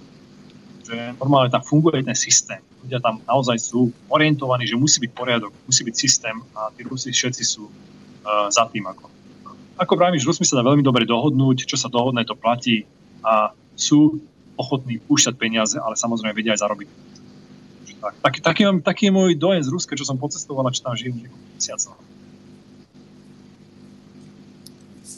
Dobre, čiže oni, a tie oligarchovia ako nemôžu vyvážať to, to bohatstvo, že musia vlastne preinvestovať v Rusku, alebo... Toto už presne neviem, ak sú tie zmluvy, ale iba čo mi vraveli ľudia, že musia tú časť alebo väčšiu časť že investovať naspäť do Ruska, že aby tie peniaze sa udržali tu na akože v Rusku, aby ostali. Čiže tak nejako. Či ako to presné, to už by som... A Putin je tiež fakt tak bohatý, alebo jak, jak, jak je to Putin, s Putinom? On tiež podniká zároveň a vlastní niečo niekde, nejaké spoločnosti, alebo tak poznal som jedného pána, priznám sa, ktorý poznal osobne toho rabína nejakého, ktorý s ním chodil, že každý deň sa s ním stretával, ešte, možno stretáva a jednoznačne povedal, že Putin je nehoraz, nepredstaviteľne bohatý, najbohatší jednoznačne, ale nikto mu nemôže nič dokázať. Že ako, toto je, čo som jedinú informáciu mal, no. Že to sa nedá akože na, na, na bielých koňoch napísané, alebo... Prosím? No tak určite, samozrejme, však Putin zase není hlupák. Ale zase rozumieš, ako, to je tak, že ľudia mu to ako akceptujú, pretože drží tú krajinu pokope, je tam kľud a, a ako, ľudia sa majú v pohode. No, akože, po, povedzme si na rovinu, že napríklad taký Fico, keby naozaj bolo vidieť, že investuje naspäť do krajiny, že ne, nezavádza, neklame takto ľudí a, a keby si takto nakradol svoje aj s, s pánom Kalinákom, so všetkými týmito, ako ja, mne by to bolo osobne tiež jedno, áno. Takže teraz, čo vidím, že aj čo spravili Zurinda s Miklošom, že všetko prakticky predali na západ, tak ako rozumieš, no tak akože ako sa za takých ľudí postavíš. No? Že, že takto by som to asi zhruba prirovnal, že Putin, samozrejme každý politik, každý jeden nejako krádne viac alebo menej. No. Ale keď je naozaj za ľuďmi, drží sa za ľuďmi a stavia sa za to, že je Rus, že je za ruských ľudí, tak že tí ľudia mu to akceptujú. Mne osobne vaše slova pripadajú ako rozprávka z tisíc za jednej noci. Ale e, chcem sa spýtať, e, samozrejme, že nespochybňujem vaše slova a dám na, to, na tú osobnú skúsenosť a že tá osobná skúsenosť vás hovorí tieto slova, ktoré hovoríte. Ale e, ja sa chcem opýtať troška tak na vnímanie celkové ruského človeka z nášho pohľadu. E, ja som mal možnosť byť v 84. 86. v Rusku, v Kieve, v Moskve, e, v Petrohrade. A vtedy sa na Rusov pozeralo ako na alkoholikov a skutočne tam bol tento problém e, očividný a vypuklý. Ako je to dnes s tým, s tým pohľadom na Rusa ako alkoholika? No, takže začal by som najprv tým, som to napísal, že Učím sa tam? Á, dobre. Začal by som s tým, že ako vravím stále, nečakám, že ľudia budú nejak dôverovať a ako ste dobre povedali, je to môj pohľad na vec. Je to moja skúsenosť osobná, má veľmi dobré skúsenosti. Čo sa tá, ďalej týka toho ruského človeka, Rusa a Ukrajinca, alebo respektíve ako sa pozeráme na Rusov, tak treba zdôrazniť jednu vec, čo v našich médiách stále nejak zabúdajú na to, že Rusko sa nedá porovnať ani pred 10 rokov dozadu. Toto, Rusko není sovietský zväz, Rusko nie je to, čo bolo Rusko v 90. rokoch. Rusko nie je to, čo bolo v 2000, 2005 ani. Ja som prvýkrát v Petrohrade v Moskve v 2010. Už vtedy to bolo iné, ako sa, keď som prišiel teraz. Teraz tam stoja Moskva City dva nové mrakodrapy a podobne, vystávané to tam je aj všade. Ako, takže ono to ide dopredu. No a keď sa pozrieme na to ruského človeka a ako vravíte, ten alkohol, a Ukrajina. Na Ukrajine tam chlastajú jak dúhy, to je, to, to je, to, to je jednoducho nehorázne. Ja som presne na tomto stratí veľa ukrajinských priateľov a kamošov, pretože my sa stretneme, že ideme na party, že ideme sa zabaviť a oni chlastajú tú vodku jak vodu. A ja som to jednoducho nemohol dať a vypijem 4-4 vodky a už sme už zle z toho a už na druhý deň ma boli hlava. Ako špo, akože športujem veľa. A toto Ukrajinci naozaj chlastajú, brutálne chlastajú a brutálne fajčia. Tam je tá životospráva katastrofálna v Rusku to teraz už e, je menej, neviem ako to na tých veľkých, na tých dedinách, veľkom zapadáku v Rusku, neviem. V Moskve, Petrohrade a aj v tom Krasnojarsku som to nevidel, pretože v Krasnojarsku som chodil po nočných kluboch, som to prešiel, bary.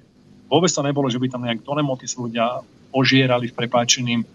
Na Kríme vôbec nie, tam veľmi decentná zábava, veľmi morálna zábava, neboli tie chlapačky, sťahovačky a že by tam baviť polonáhy pobehovali ako na Ukrajine. Toto nie je tam naozaj veľmi morálne, veľmi kultivované, ale ako by som povedal, odpovedal by som vašou otázkou, že porovnať Ukrajinca a Rusa, ono to bolo možno sovietský zväz podobné alebo rovnaké.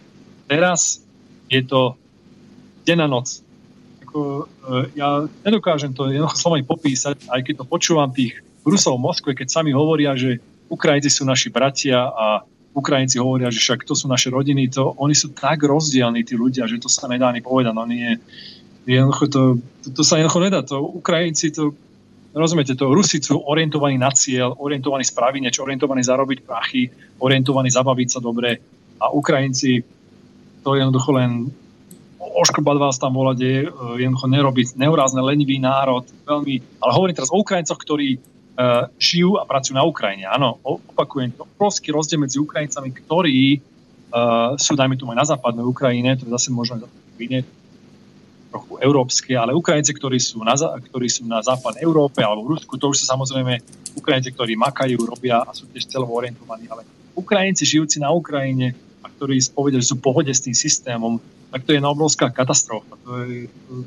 sa jednoducho nedá absolútne porovnať a myslím, že toto je odpoveď na vašu otázku, že to, čo ste videli v, 90, v 80. rokoch, 86. ak boli, to ako stále pretrváva na Ukrajine. Tam ako keby sa zastavil čas Rusko sa posledných 5-10 rokov tak vyvinulo, že sa nedá porovnať absolútne to, čo bolo.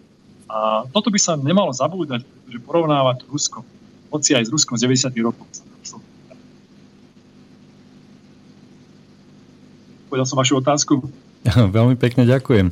Je zaujímavé počúvať aj tieto, tieto rozdiely a pomery, pretože e, skutočne to, čo som ja zažil v tých 80 rokoch, e, tak to, e, to, bol, to bolo jak cez kopírak. Či Kiev, či Peterburg, alebo Moskva. Ja vám to verím, hej, a, takisto, takisto aj Vilnius. Hej, to, jak, jak, jeden, jak jedna rodina. Všetci, ale... Mm, ten, skutočne ten alkohol, tak jak ho popisujete dneska, alebo prirovnávate, e, e, jak sa vyjadrujete o Ukrajincoch e, z pohľadu alkoholu a teda tejto problematiky, tak také bolo, také bolo celé Rusko. Taký bol Vilnius, Peterburg, Moskva, jak cez kopírak. Ale zaujímavé je tento, tento nový vývoj alebo pohľad, že mm, bolo možné až takéto, takéto výrazné rozdiely e, dosiahnuť e, z pohľadu e, nezainteresovaného cudzinca. No ja som to, ja, ja vám presne na to odpoviem, ja som chodil s jedným maklérom, keď som, hľadal byť akože na ubytovanie, sme chodili po tých bytoch, po tých rôznych uh, sídliskách v Moskve a raz sme dokonca chodili aj večer a ja som ešte bol taký, že som mal trochu strach a tak a on, že netreba sa báť po vode do hociakého štvrtého, hociaké štvrte môžeš po vode Moskve ísť a tak. A som sa všimol jednu vec, že pod každým podchodom bola sklená tabula a tam boli tie informácie, áno. A tam to bolo krásne vidieť, som sa pýtal, že všimol som si, že už sme nejakých 10-15 bytov prešli a jednu jedinú tabulu som nevidel rozbitú. To je akože ani v Kolíne, ani v Berlíne to nevidia, ani v Londýne, že, že sú tabule, alebo že zastávky, že sú sklené, vyplnené, rozbité. To není vidieť. Ako.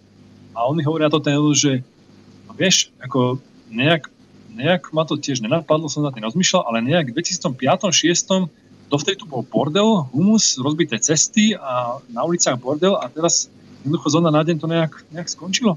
Ľudia si nejak uvedomili, že v tom poriadku je krajšie žiť. Ryba smrdí od hlavy a možno je to podobne aj, aj s tým, ehm, aj, aj s pozitívnymi vecami.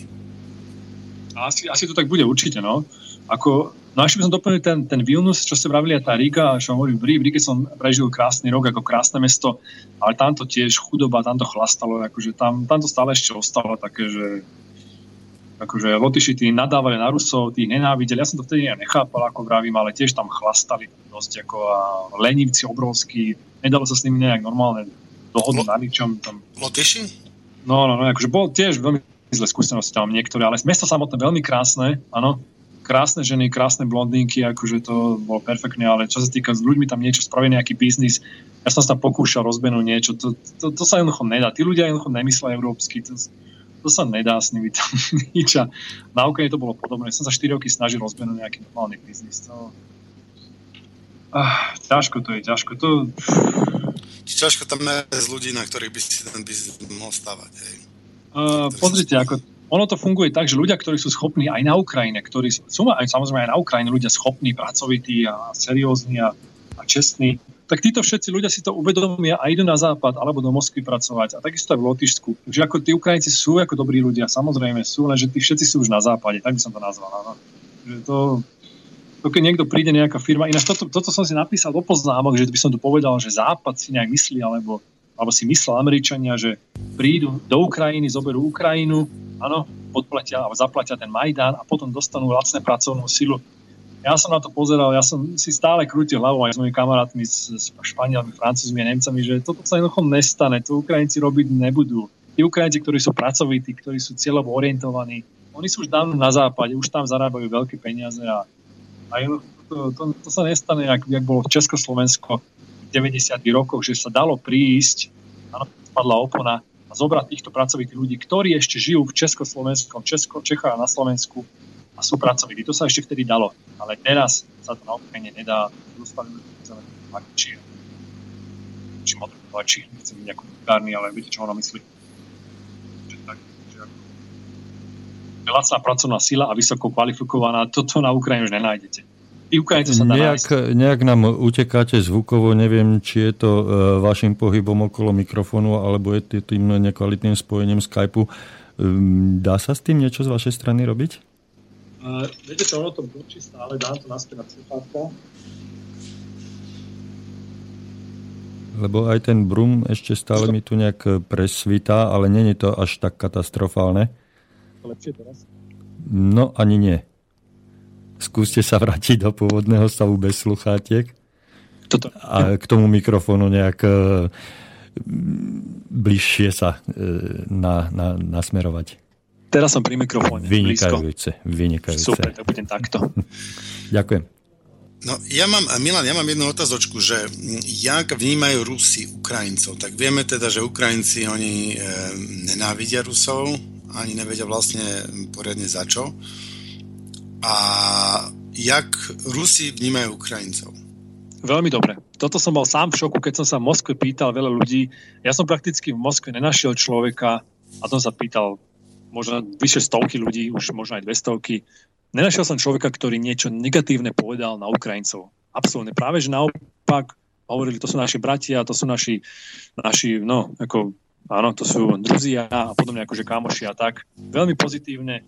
Ale zase treba povedať aj pravdu, že, tí, že tým Moskovčanom aj celkovo v tom Krasnojarsku, aj v tom Pete a im to je tento konflikt ukradnutý. Oni sú, oni sú naozaj cieľovo orientovaní Rusi, oni chcú robiť svoj biznis, oni sa zaujímajú sami o seba, o svoju rodinu, o svoje okolie, o svojich priateľov tam v Moskve.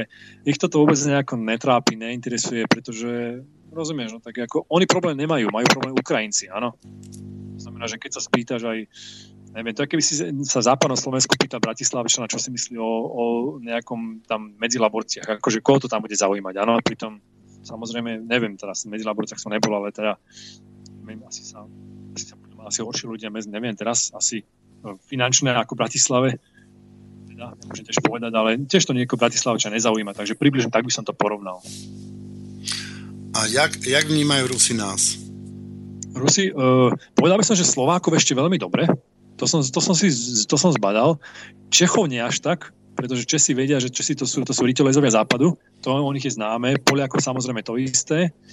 Ako, najlep, najradšej tam majú Srbov a tie niektoré bývalé republiky v eh, Jugoslávii ešte. No ale ako Slováko to som bol prekvapený, že, že, že dobre, že dobre tam, akože tam, keď som povedal Slovák, že bolo to OK, že dokonca počul párkrát, že ty si náš. Akože to ma, to ma naozaj tešilo. No tak teda však sme naši. Nie, samozrejme.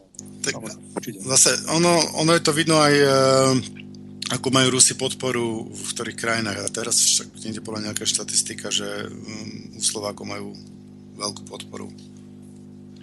Áno, tak uh, my sme neboli takí nikdy, ak Česi, Česi sa vždy orientovali na ten západ, tam Pražáci a podobne ako, a my sme boli viacej stále takí Slovania a stále sme boli tak hrdí aj, a ja som inak akože veľmi hrdý na to, že som, že som Slovan, že som, že som táto krásna, čistá slovanská biela rasa. Ako, toto sú veci, asi, ktoré môžem povedať len v Rusku. Keby som to povedal na západe, tak asi pôjdem, neviem, budem mať za to problémy nejaké. Ako, Pozor, už si to povedal na západe a už si v problémoch. Možno. No, no, takže tak, no. Takže ako toto je, my, my Slováci sme sa viac cítili na ten, na ten západ. Je len škoda, že tu máme tých politikov našich, tých zapredaných, tam, alebo tých, ktorí tak fandia tomu západu, ako je náš prezident a rôzne tí analytici, ktorí tam v tých rôznych tých reláciách vystupujú a sú na Tak oni západ. vedia, kto ich platí. Ako. Áno, áno, robia z, z Ruského strašiaka, pritom Pritom, vieš, napríklad toto je ďalšia, ďalšia taká téma, ktorú som sa pýtal Ukrajincov, že oni si Ukrajinci myslia, hlavne na začiatku konfliktu, teraz už nie, na začiatku konfliktu si mysleli, že, že keby nebola vojna na Donbase, tak už dávno by bol Putin v Kieve. A ja som vždy odpovedal, no páni, zoberte si mapu a pozrite sa, kde je Rusko, kde je Charkov, kde je Moskva, kde je Donetsk, áno, prečo by Putin išiel cez Donetsk, áno, naťahoval sa úplne až dole pomaly ku Krymu a išiel cez Donetsk na Kiev, keď môže cez Charkov, cez Bielorusko a môže byť za dva dní v Kieve, bez akéhokoľvek tam, že by sa dotkol Donecko, Lugánska. A toto ľudia akože nevysvetlíš, to rozumieš. A napríklad ďalšia vec, že keď teda chce ten Putin zobrať tú Ukrajinu alebo ísť na Kiev, však už dávno by to predsa spravil, už dva roky odtedy prešli a ľuďom to ešte stále nejak nedošlo, akože naozaj Rusko nemá žiadne tam rozpínačské alebo agresívne alebo agresorské uh, nejaké tieto myšlienky alebo nazval. Tie postupy. Ambície, ambície. Ambície, toto je správne slovo. Tak to je ako... No ani, ani Estonsko a uh, Lotyšsko by nechceli ukradnúť. Ale však tam nič nie je predsa tam, tam ja som tam žil, tam nič nie. Ako, keď tam človek sa ide pozrieť, trochu si prejde túto krajinu, hovorí, rok som tam bol, prešiel si som sa trochu Lotyšsko a bol som aj v Talíne, prešiel som si, bol som v Klajpede. Ako pekné mesta, super, ale viete, treba si odpovedať otázku, že keby som bol Putin, chcel by som to, však tam nič nie je, tí ľudí sa musí nejako krmiť a to, to, tam nič nie je, akože keď to bolo sovietský zväz, tam robili, myslím, že rádia, myslím, že nejaké firmy tam boli v, eh, akože také sovietské v Lotyšsku, Talíne tiež niečo bolo, tam myslím, že električky robili, neviem už teraz, ako nejak ten biznis bol porozdeľovaný, alebo biznis, ako to nazvať. Ako sa to vtedy volalo v rámci RVH? Na RVHP, RVHP. No. Nejak to boli tie podniky porozdeľované, ale tam naozaj, tam balské krajiny, tam, tam sú iba, tam je rovina, tam sa nedá nič pestovať, tam je zima, tam je zlé počasie, tam nič nie je, na čo by to Putinu bolo. Alebo Rusko, na čo by im to bolo. Tam ešte, ešte vie trochu Jantáru v, v Litve, ale ten jantár nie je až taký hodnotný ako diamanty na Sibíri, povedzme si na rovinu. A tie diamanty na Sibíri, to je vlastne Rusko alebo nejaký oligarcha? No, k tomuto by som tiež volal, čo povedal. Som stretol jednu holku asi pred dvomi rokmi, alebo pred tromi, ešte predtým, jak toto všetko začalo. A vôbec som tomu nejak nevenoval pozornosť. Sme sa v klube bavili aj s kamošom a mi hovorila, že chodila s jedným chalanom, ktorý tam chodil na Sibír do nejakého mesta, ktoré sa že vraj nedá nájsť ani na Google, na mape, ani v Yandexe, nikde. Že tam sú nejaké mesta, ich tam viacej, ktoré sú vymazané doslova a tam sa ťaží, ťaží diamanty a že tam sa nedá ani pristať s lietadlom, keď tam pristaneš, potrebuješ špeciálne povolenia a ona chodila s týmto chalanom, no nejaký tiež asi oligár, alebo čo neviem, a, a že chod, párkrát tam bola, až tam sú obrovské ložiska diamantov. A ja som o tom presvedčený, že Američania vedia presne, o čom teraz hovorím. Ja sám neviem, o čom hovorím, ale že o tom mi toto hovoril, ja som mu tedy tak počúval, akože tak, čo nejaké diamanty na Sibír, aký Sibíra.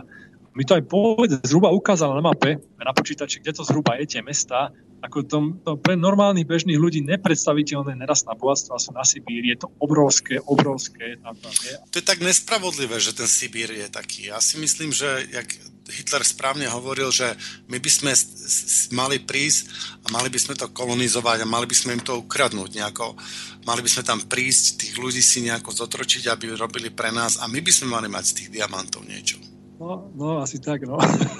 Fakt, to je fakt nespravodlivé. Prečo by to, to, to, to bohatstvo malo patriť len nejakým 150 miliónom Rusov? Však. tak, no. no. E, máme tu otázku ešte od poslucháča. E, dobrý večer v štúdiu. Nepočúvam od začiatku, tak pardon, ak to už bolo e, zodpovedané. Zaujíma ma, aké firmy vlastní host v štúdiu, prípadne pre ktoré pracoval, ak ich nevlastní. Peter. Peter? alebo Milan? Peter sa Á, pýta. Peter sa volá chalan, jasne. Peter sa No dobre, tam môžem povedať svoju históriu, ako, ktoré, ako som fungoval. Ja som viacej biznisov od, otvoril, zakryl. Samozrejme, ako každý podnikateľ som viacej biznisov, som bol neúspešných, až kým mi pár biznisov sa podarilo z toho, čo vlastne žijem. Začal som pracovať v Takáta Petri, Takáta, ktorá teraz mala ten problém s airbagmi. Ja som inžinier uh, z Berlínskej univerzity na pasívnu bezpečnosť, expert na airbagy a pásy. Robil som to rok v, vo Frankfurte, samozrejme túto firmu ne, ne, nevlastním, ani som tam bol ako vývojový inžinier. Uh, potom som v Londýne pracoval vo firme Firestone, Firestone Industrial, určite niektorí poznajú z pneumatiky, ale ja som pracoval na, vo Firestone v oddelení na vzduchové pružiny. Perfektná firma, veľmi sa mi tam páčilo. Uh, potom som začal robiť life coaching popri tom uh, s jedným chalanom v Londýne a to som potom pokračoval v Berlíne. Potom som nastrafil na človeka, ktorý, uh, ktorý robil Forex a ukázal mi vlastne môj prvý mentor. Potom som postretal viacej mentorov na Forexe a som vlastne podnikal na Forexe a tiež som si otvoril stránku v Nemecku a na Slovensku a napísal knihy o Forexe a začal takto predávať uh, vlastne moje produkty a moje, moje, moje, tele, moje semináre, ktoré som väčšina v Nemecku som mal týchto seminárov a popri tom podnikal v tom, že som vlastne obchodoval na Forexe, obchodoval som, spravoval som konta iných, uh, iných ako by som to nazval, súkromných osôb, ktoré mali väčší, väčší nejaký, nejaký obnos peňazí, väčšie doktory, právnici, ktorí zarobili relatívne veľké balíky a z tých provízií som vlastne žil. Takže takto to nejak fungovalo u mňa. No a potom som samozrejme v tej Rige a v, tom, v tej na Ukrajine som sa snažil otvoriť uh, obchodný alebo, alebo traderskú, traderský office, kde by som najal týchto traderov, vyškolil ich a oni by vlastne obchodovali uh, tieto, tieto konta, ale to sa žiaľ nepodarilo, tak som ďalej obchodoval sám a cestoval takto. To je skrát, krátkosti moja, moja taká história. Momentálne v Moskve mám futbalovú akadémiu s deťmi. Wow, takže ty si futbalista, futbalový tréner. Ako bola to taká moja vždy taká strasť. A som si spravil futbalové, futbalové licencie v Londýne a preto som bol aj v tom Dyname Kiev na stáži pol roka, tam som vlastne videl to celé, jak to funguje, bolo to super. A teraz vlastne robím biznis do futbalu.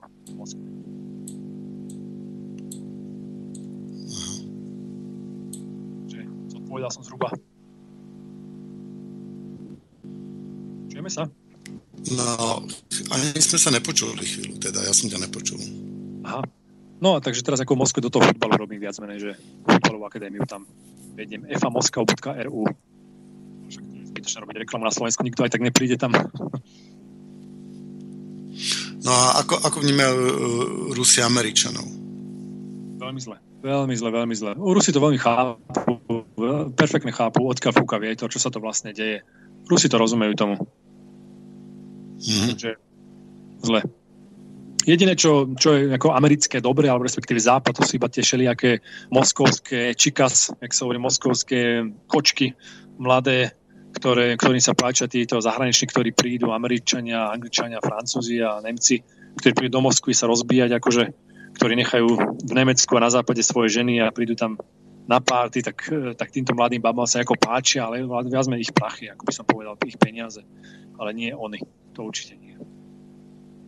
Takže ako, takáto je tam nálada momentálne ohľadne tohoto. A tá, ako poznačila ich život e, to naše embargo slávne? Ako embargo, myslíš tie sankcie alebo také niečo? Hej, hej, tie sankcie. Ako vie, nejak to tam nikto nerieši, pretože on, on sa akože znížil kurz, e, bol minimálne rok alebo roka pol, no rok, myslím, že roka pol dozadu bol 1 ku 30, akože 1 euro 30 rublov, teraz je to 1 ku 73, sa mi zdá, ale samotných ľudí sa to nejako nedotklo, pretože oni zarábajú ruble, oni mínajú ruble, áno. To znamená, že oni ten rozdiel nejako nevidia. Oni to vidia iba, keď idú na dovolenky do zahraničia, do Európy. Tam, tam to pocítia. Ale ináč to nejako necítia. By som, nemôžem povedať, že by nejak lamentovali, alebo neviem, čo tam tam v Moskve, to, to je super, tam je všetko, všetko, čo, čo si človek zažila, tam 20 miliónová metropola, tam všetko nájde človek, nemusí ísť. No a teraz ten Krym samozrejme, a teraz na ten Krym budú jazdiť veľa Rusy. A sa to všetko buduje, táto bude teraz super. Takže to bude opätovne ich letovisko. Presne tak, to bude opätovné ich letovisko.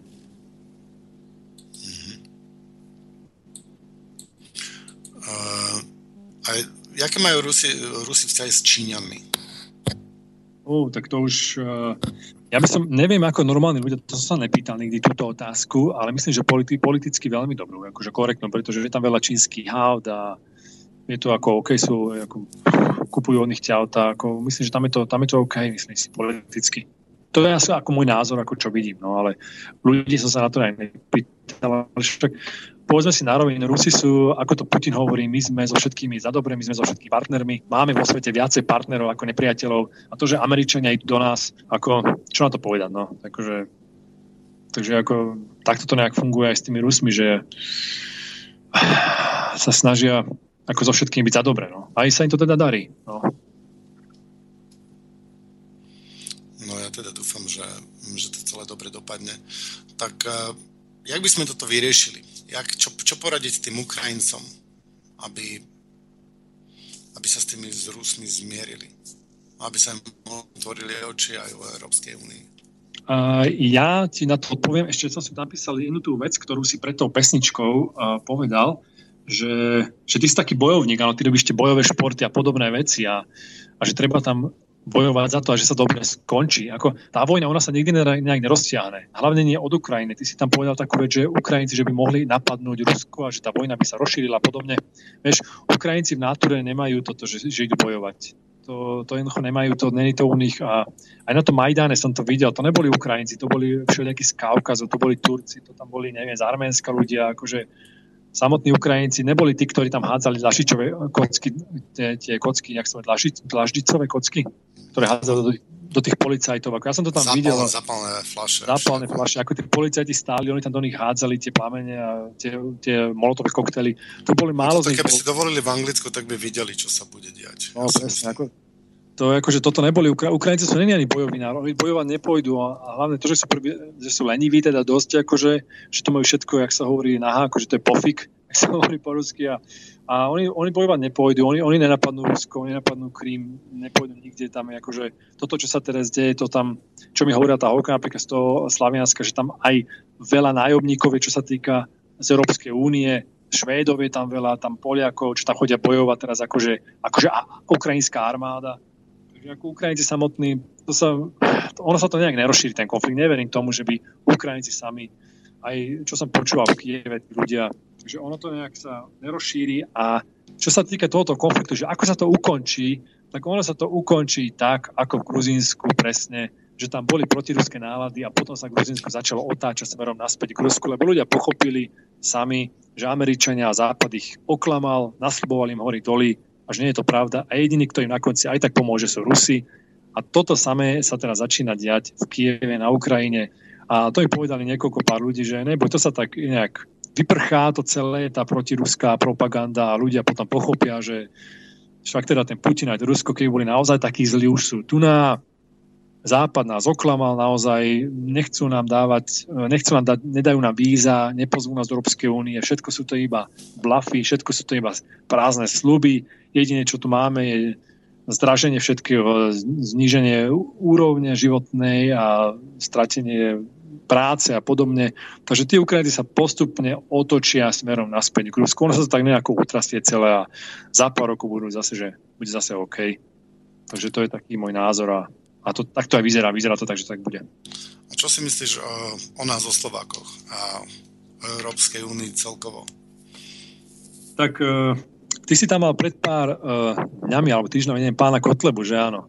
Ako ne, ne, ne, to pozdravujem, pozdravujem samozrejme, držím mu palce, že nech to, sa mu to, to podarí. Ale tak niekto to tam mal vo vašej relácii, neviem teraz, kto to bol. Neviem, asi Boris.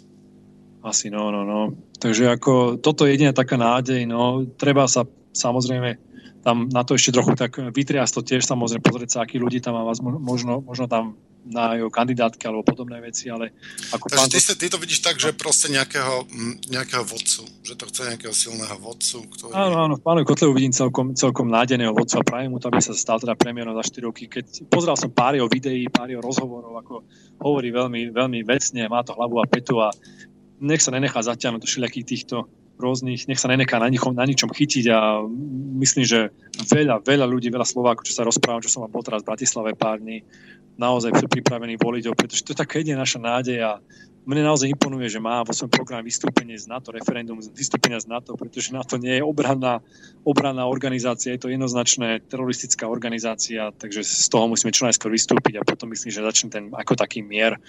No a čo sa týka iných vecí, čo vraví, čo má v programe, že páči sa mi to, hovorím, že prajem mu, že nech sa mu, nech sa mu to podarí a nech, nech toto, v tomto vidím takú, takú nádej. No.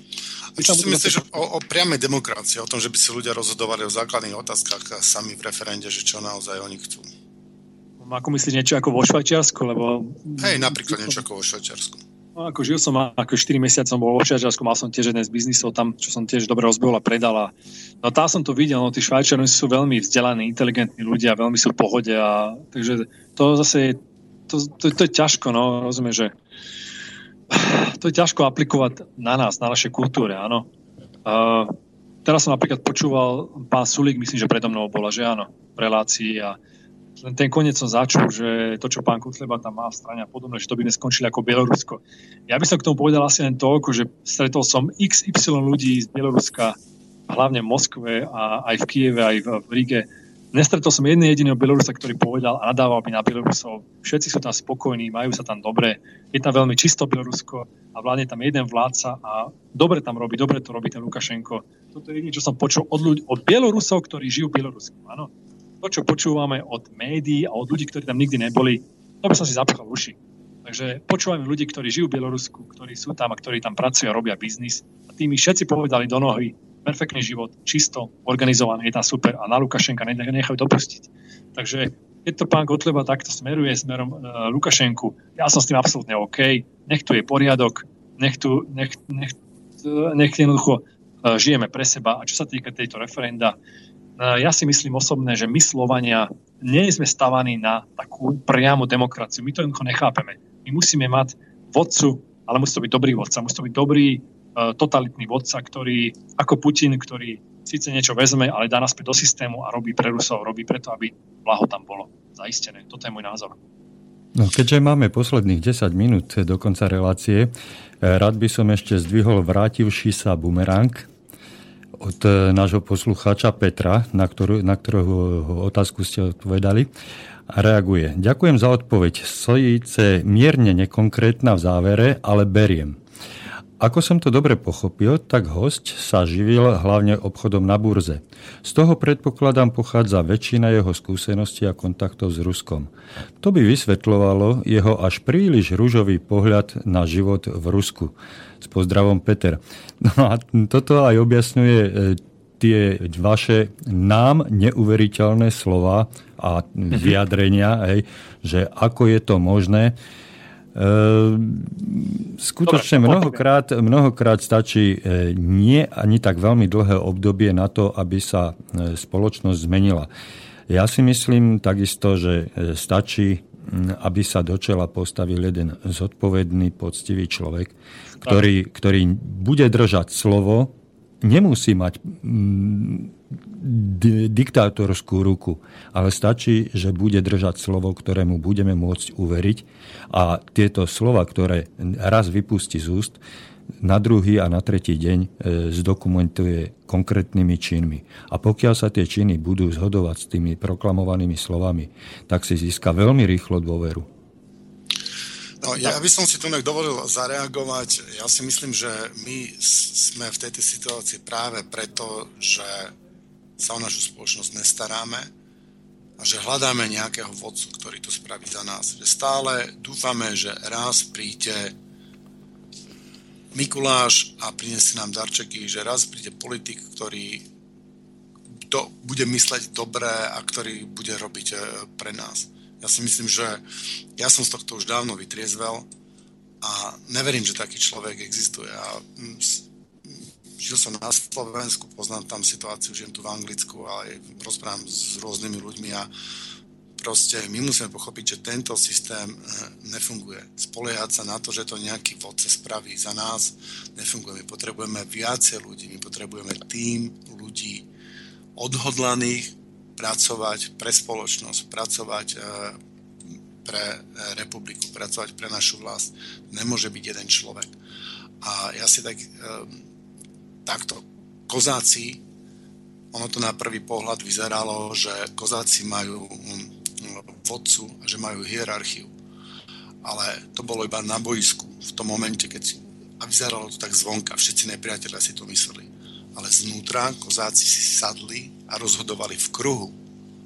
Každý kozák mohol prísť s najlepším riešením a všetci sa o tom bavili a snažili sa spoločne nájsť najlepšie riešenie. Tam nebola, tam nebola diktatúra.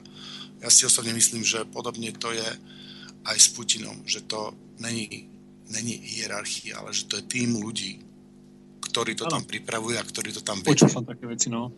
Počul som také veci, že Putin má nejakých 8 ľudí okolo seba a každý má nejaký charakter. To samozrejme počul som od viacerých Rusov a že oni takto sú, uh, hovoria svoje názory a akože to, takéto veci, ako, no to neviem zase, ako to presne je. Vrátil by som sa ešte k tomu Peťovi, k tej otázke, že prečo sú moje názory také, aké sú a ja by som to povedal takto. Ja som väčšinu života žil práve na západe. Ja môžem povedať svoju chronológiu. Ja som v 2001 odišiel do Nemecka žiť a v 2006-2007 som bol v Londýne, potom som trochu pocestoval po Amerike a v Berlíne som trvalo žil asi do nejakého 2012. Ja som do te, na tú Ríku a na tú, v tej Ríke som tiež viac menej tak iba cestoval, ale bolo to spolu asi rok a do toho Kýva tesne na začiatku len cestoval, až potom som posledné 3 roky tam žil, takže vlastne do 2012 som prakticky žil na západe. A v Moskve som teraz iba posledný pol roka. Takže ja by som viac menej povedal, že som ovplyvnený Nemeckom, myslením Nemcov a ako, to, ako sa tam robí biznis a samozrejme západom. A to, čo som videl na západe a to, čo teraz uh, vidím v Moskve a v Rusku a to, čo som videl aj v Kieve, ako to mi viac menej tak trochu otvorilo oči, že ten rozdiel vidím to, áno. Takže uh, nedá sa povedať, že som za Rusov preto, pretože, pretože to je ako, že žijem ako a podobné. Ako, Dobre, oni tí Rusi spravili taký nejaký prerod. Hej, že boli vlastne morálne na tom podobne ako tí Ukrajinci, to tam všetko vyzeralo a boli, išlo, to, išlo to rovnakým smerom a potom niečo sa stalo. Myslíš, že to áno. môžeme takýto prerod spraviť aj my tu v Európe a na Slovensku? Ono sa to ne...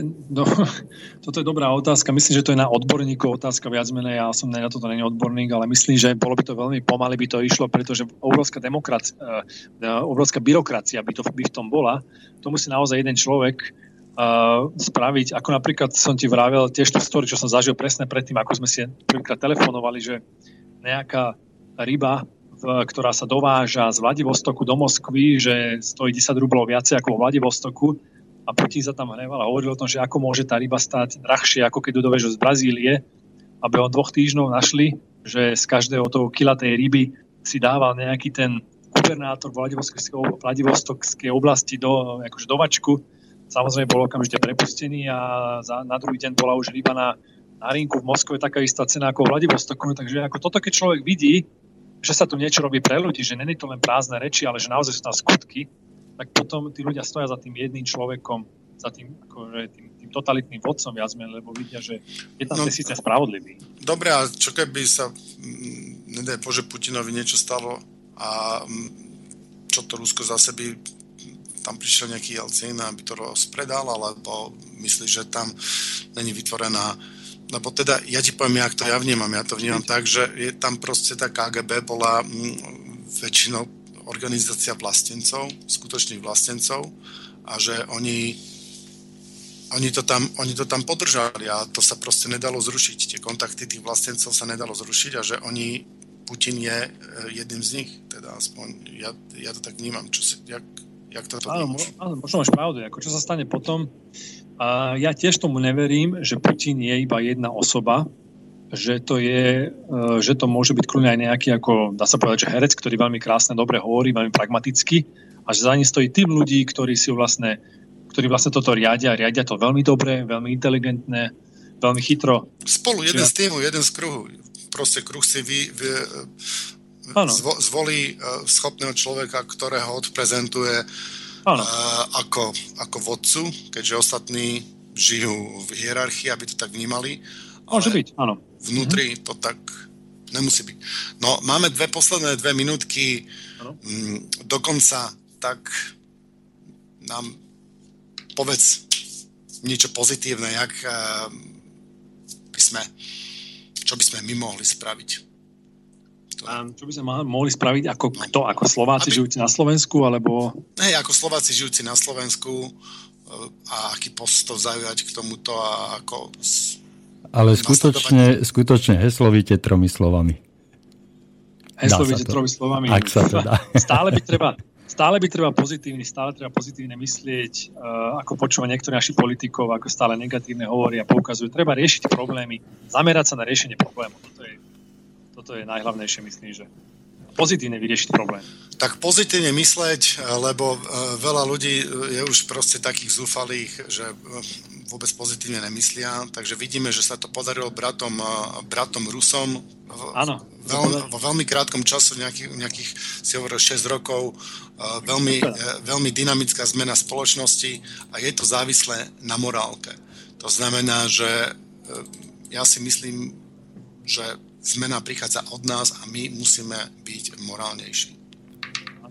A tým by som možno aj zakončil to morálkou, že ak si nejaký chalanin, čo počujeme na Slovensku, chceli nájsť naozaj dobrú, krásnu a morálnu ženu a lojálnu, tak to jednoznačne čím ďalej, tým ďalej na východ, na tom Sibíri, to som fakt spoznal perfektné kočky a super morálne, super aj v Moskve tiež, aj na Kríme samozrejme, to je, to je jednoducho nádhera. Tí rusky sú perfektné, dokonale. Ďakujem pekne a teším sa do počutia v ďalšej relácii s Tiborom aj s vami, pán Milan. Do počutia. Táto relácia bola vyrobená vďaka vašim dobrovoľným príspevkom. Ďakujeme za vašu podporu.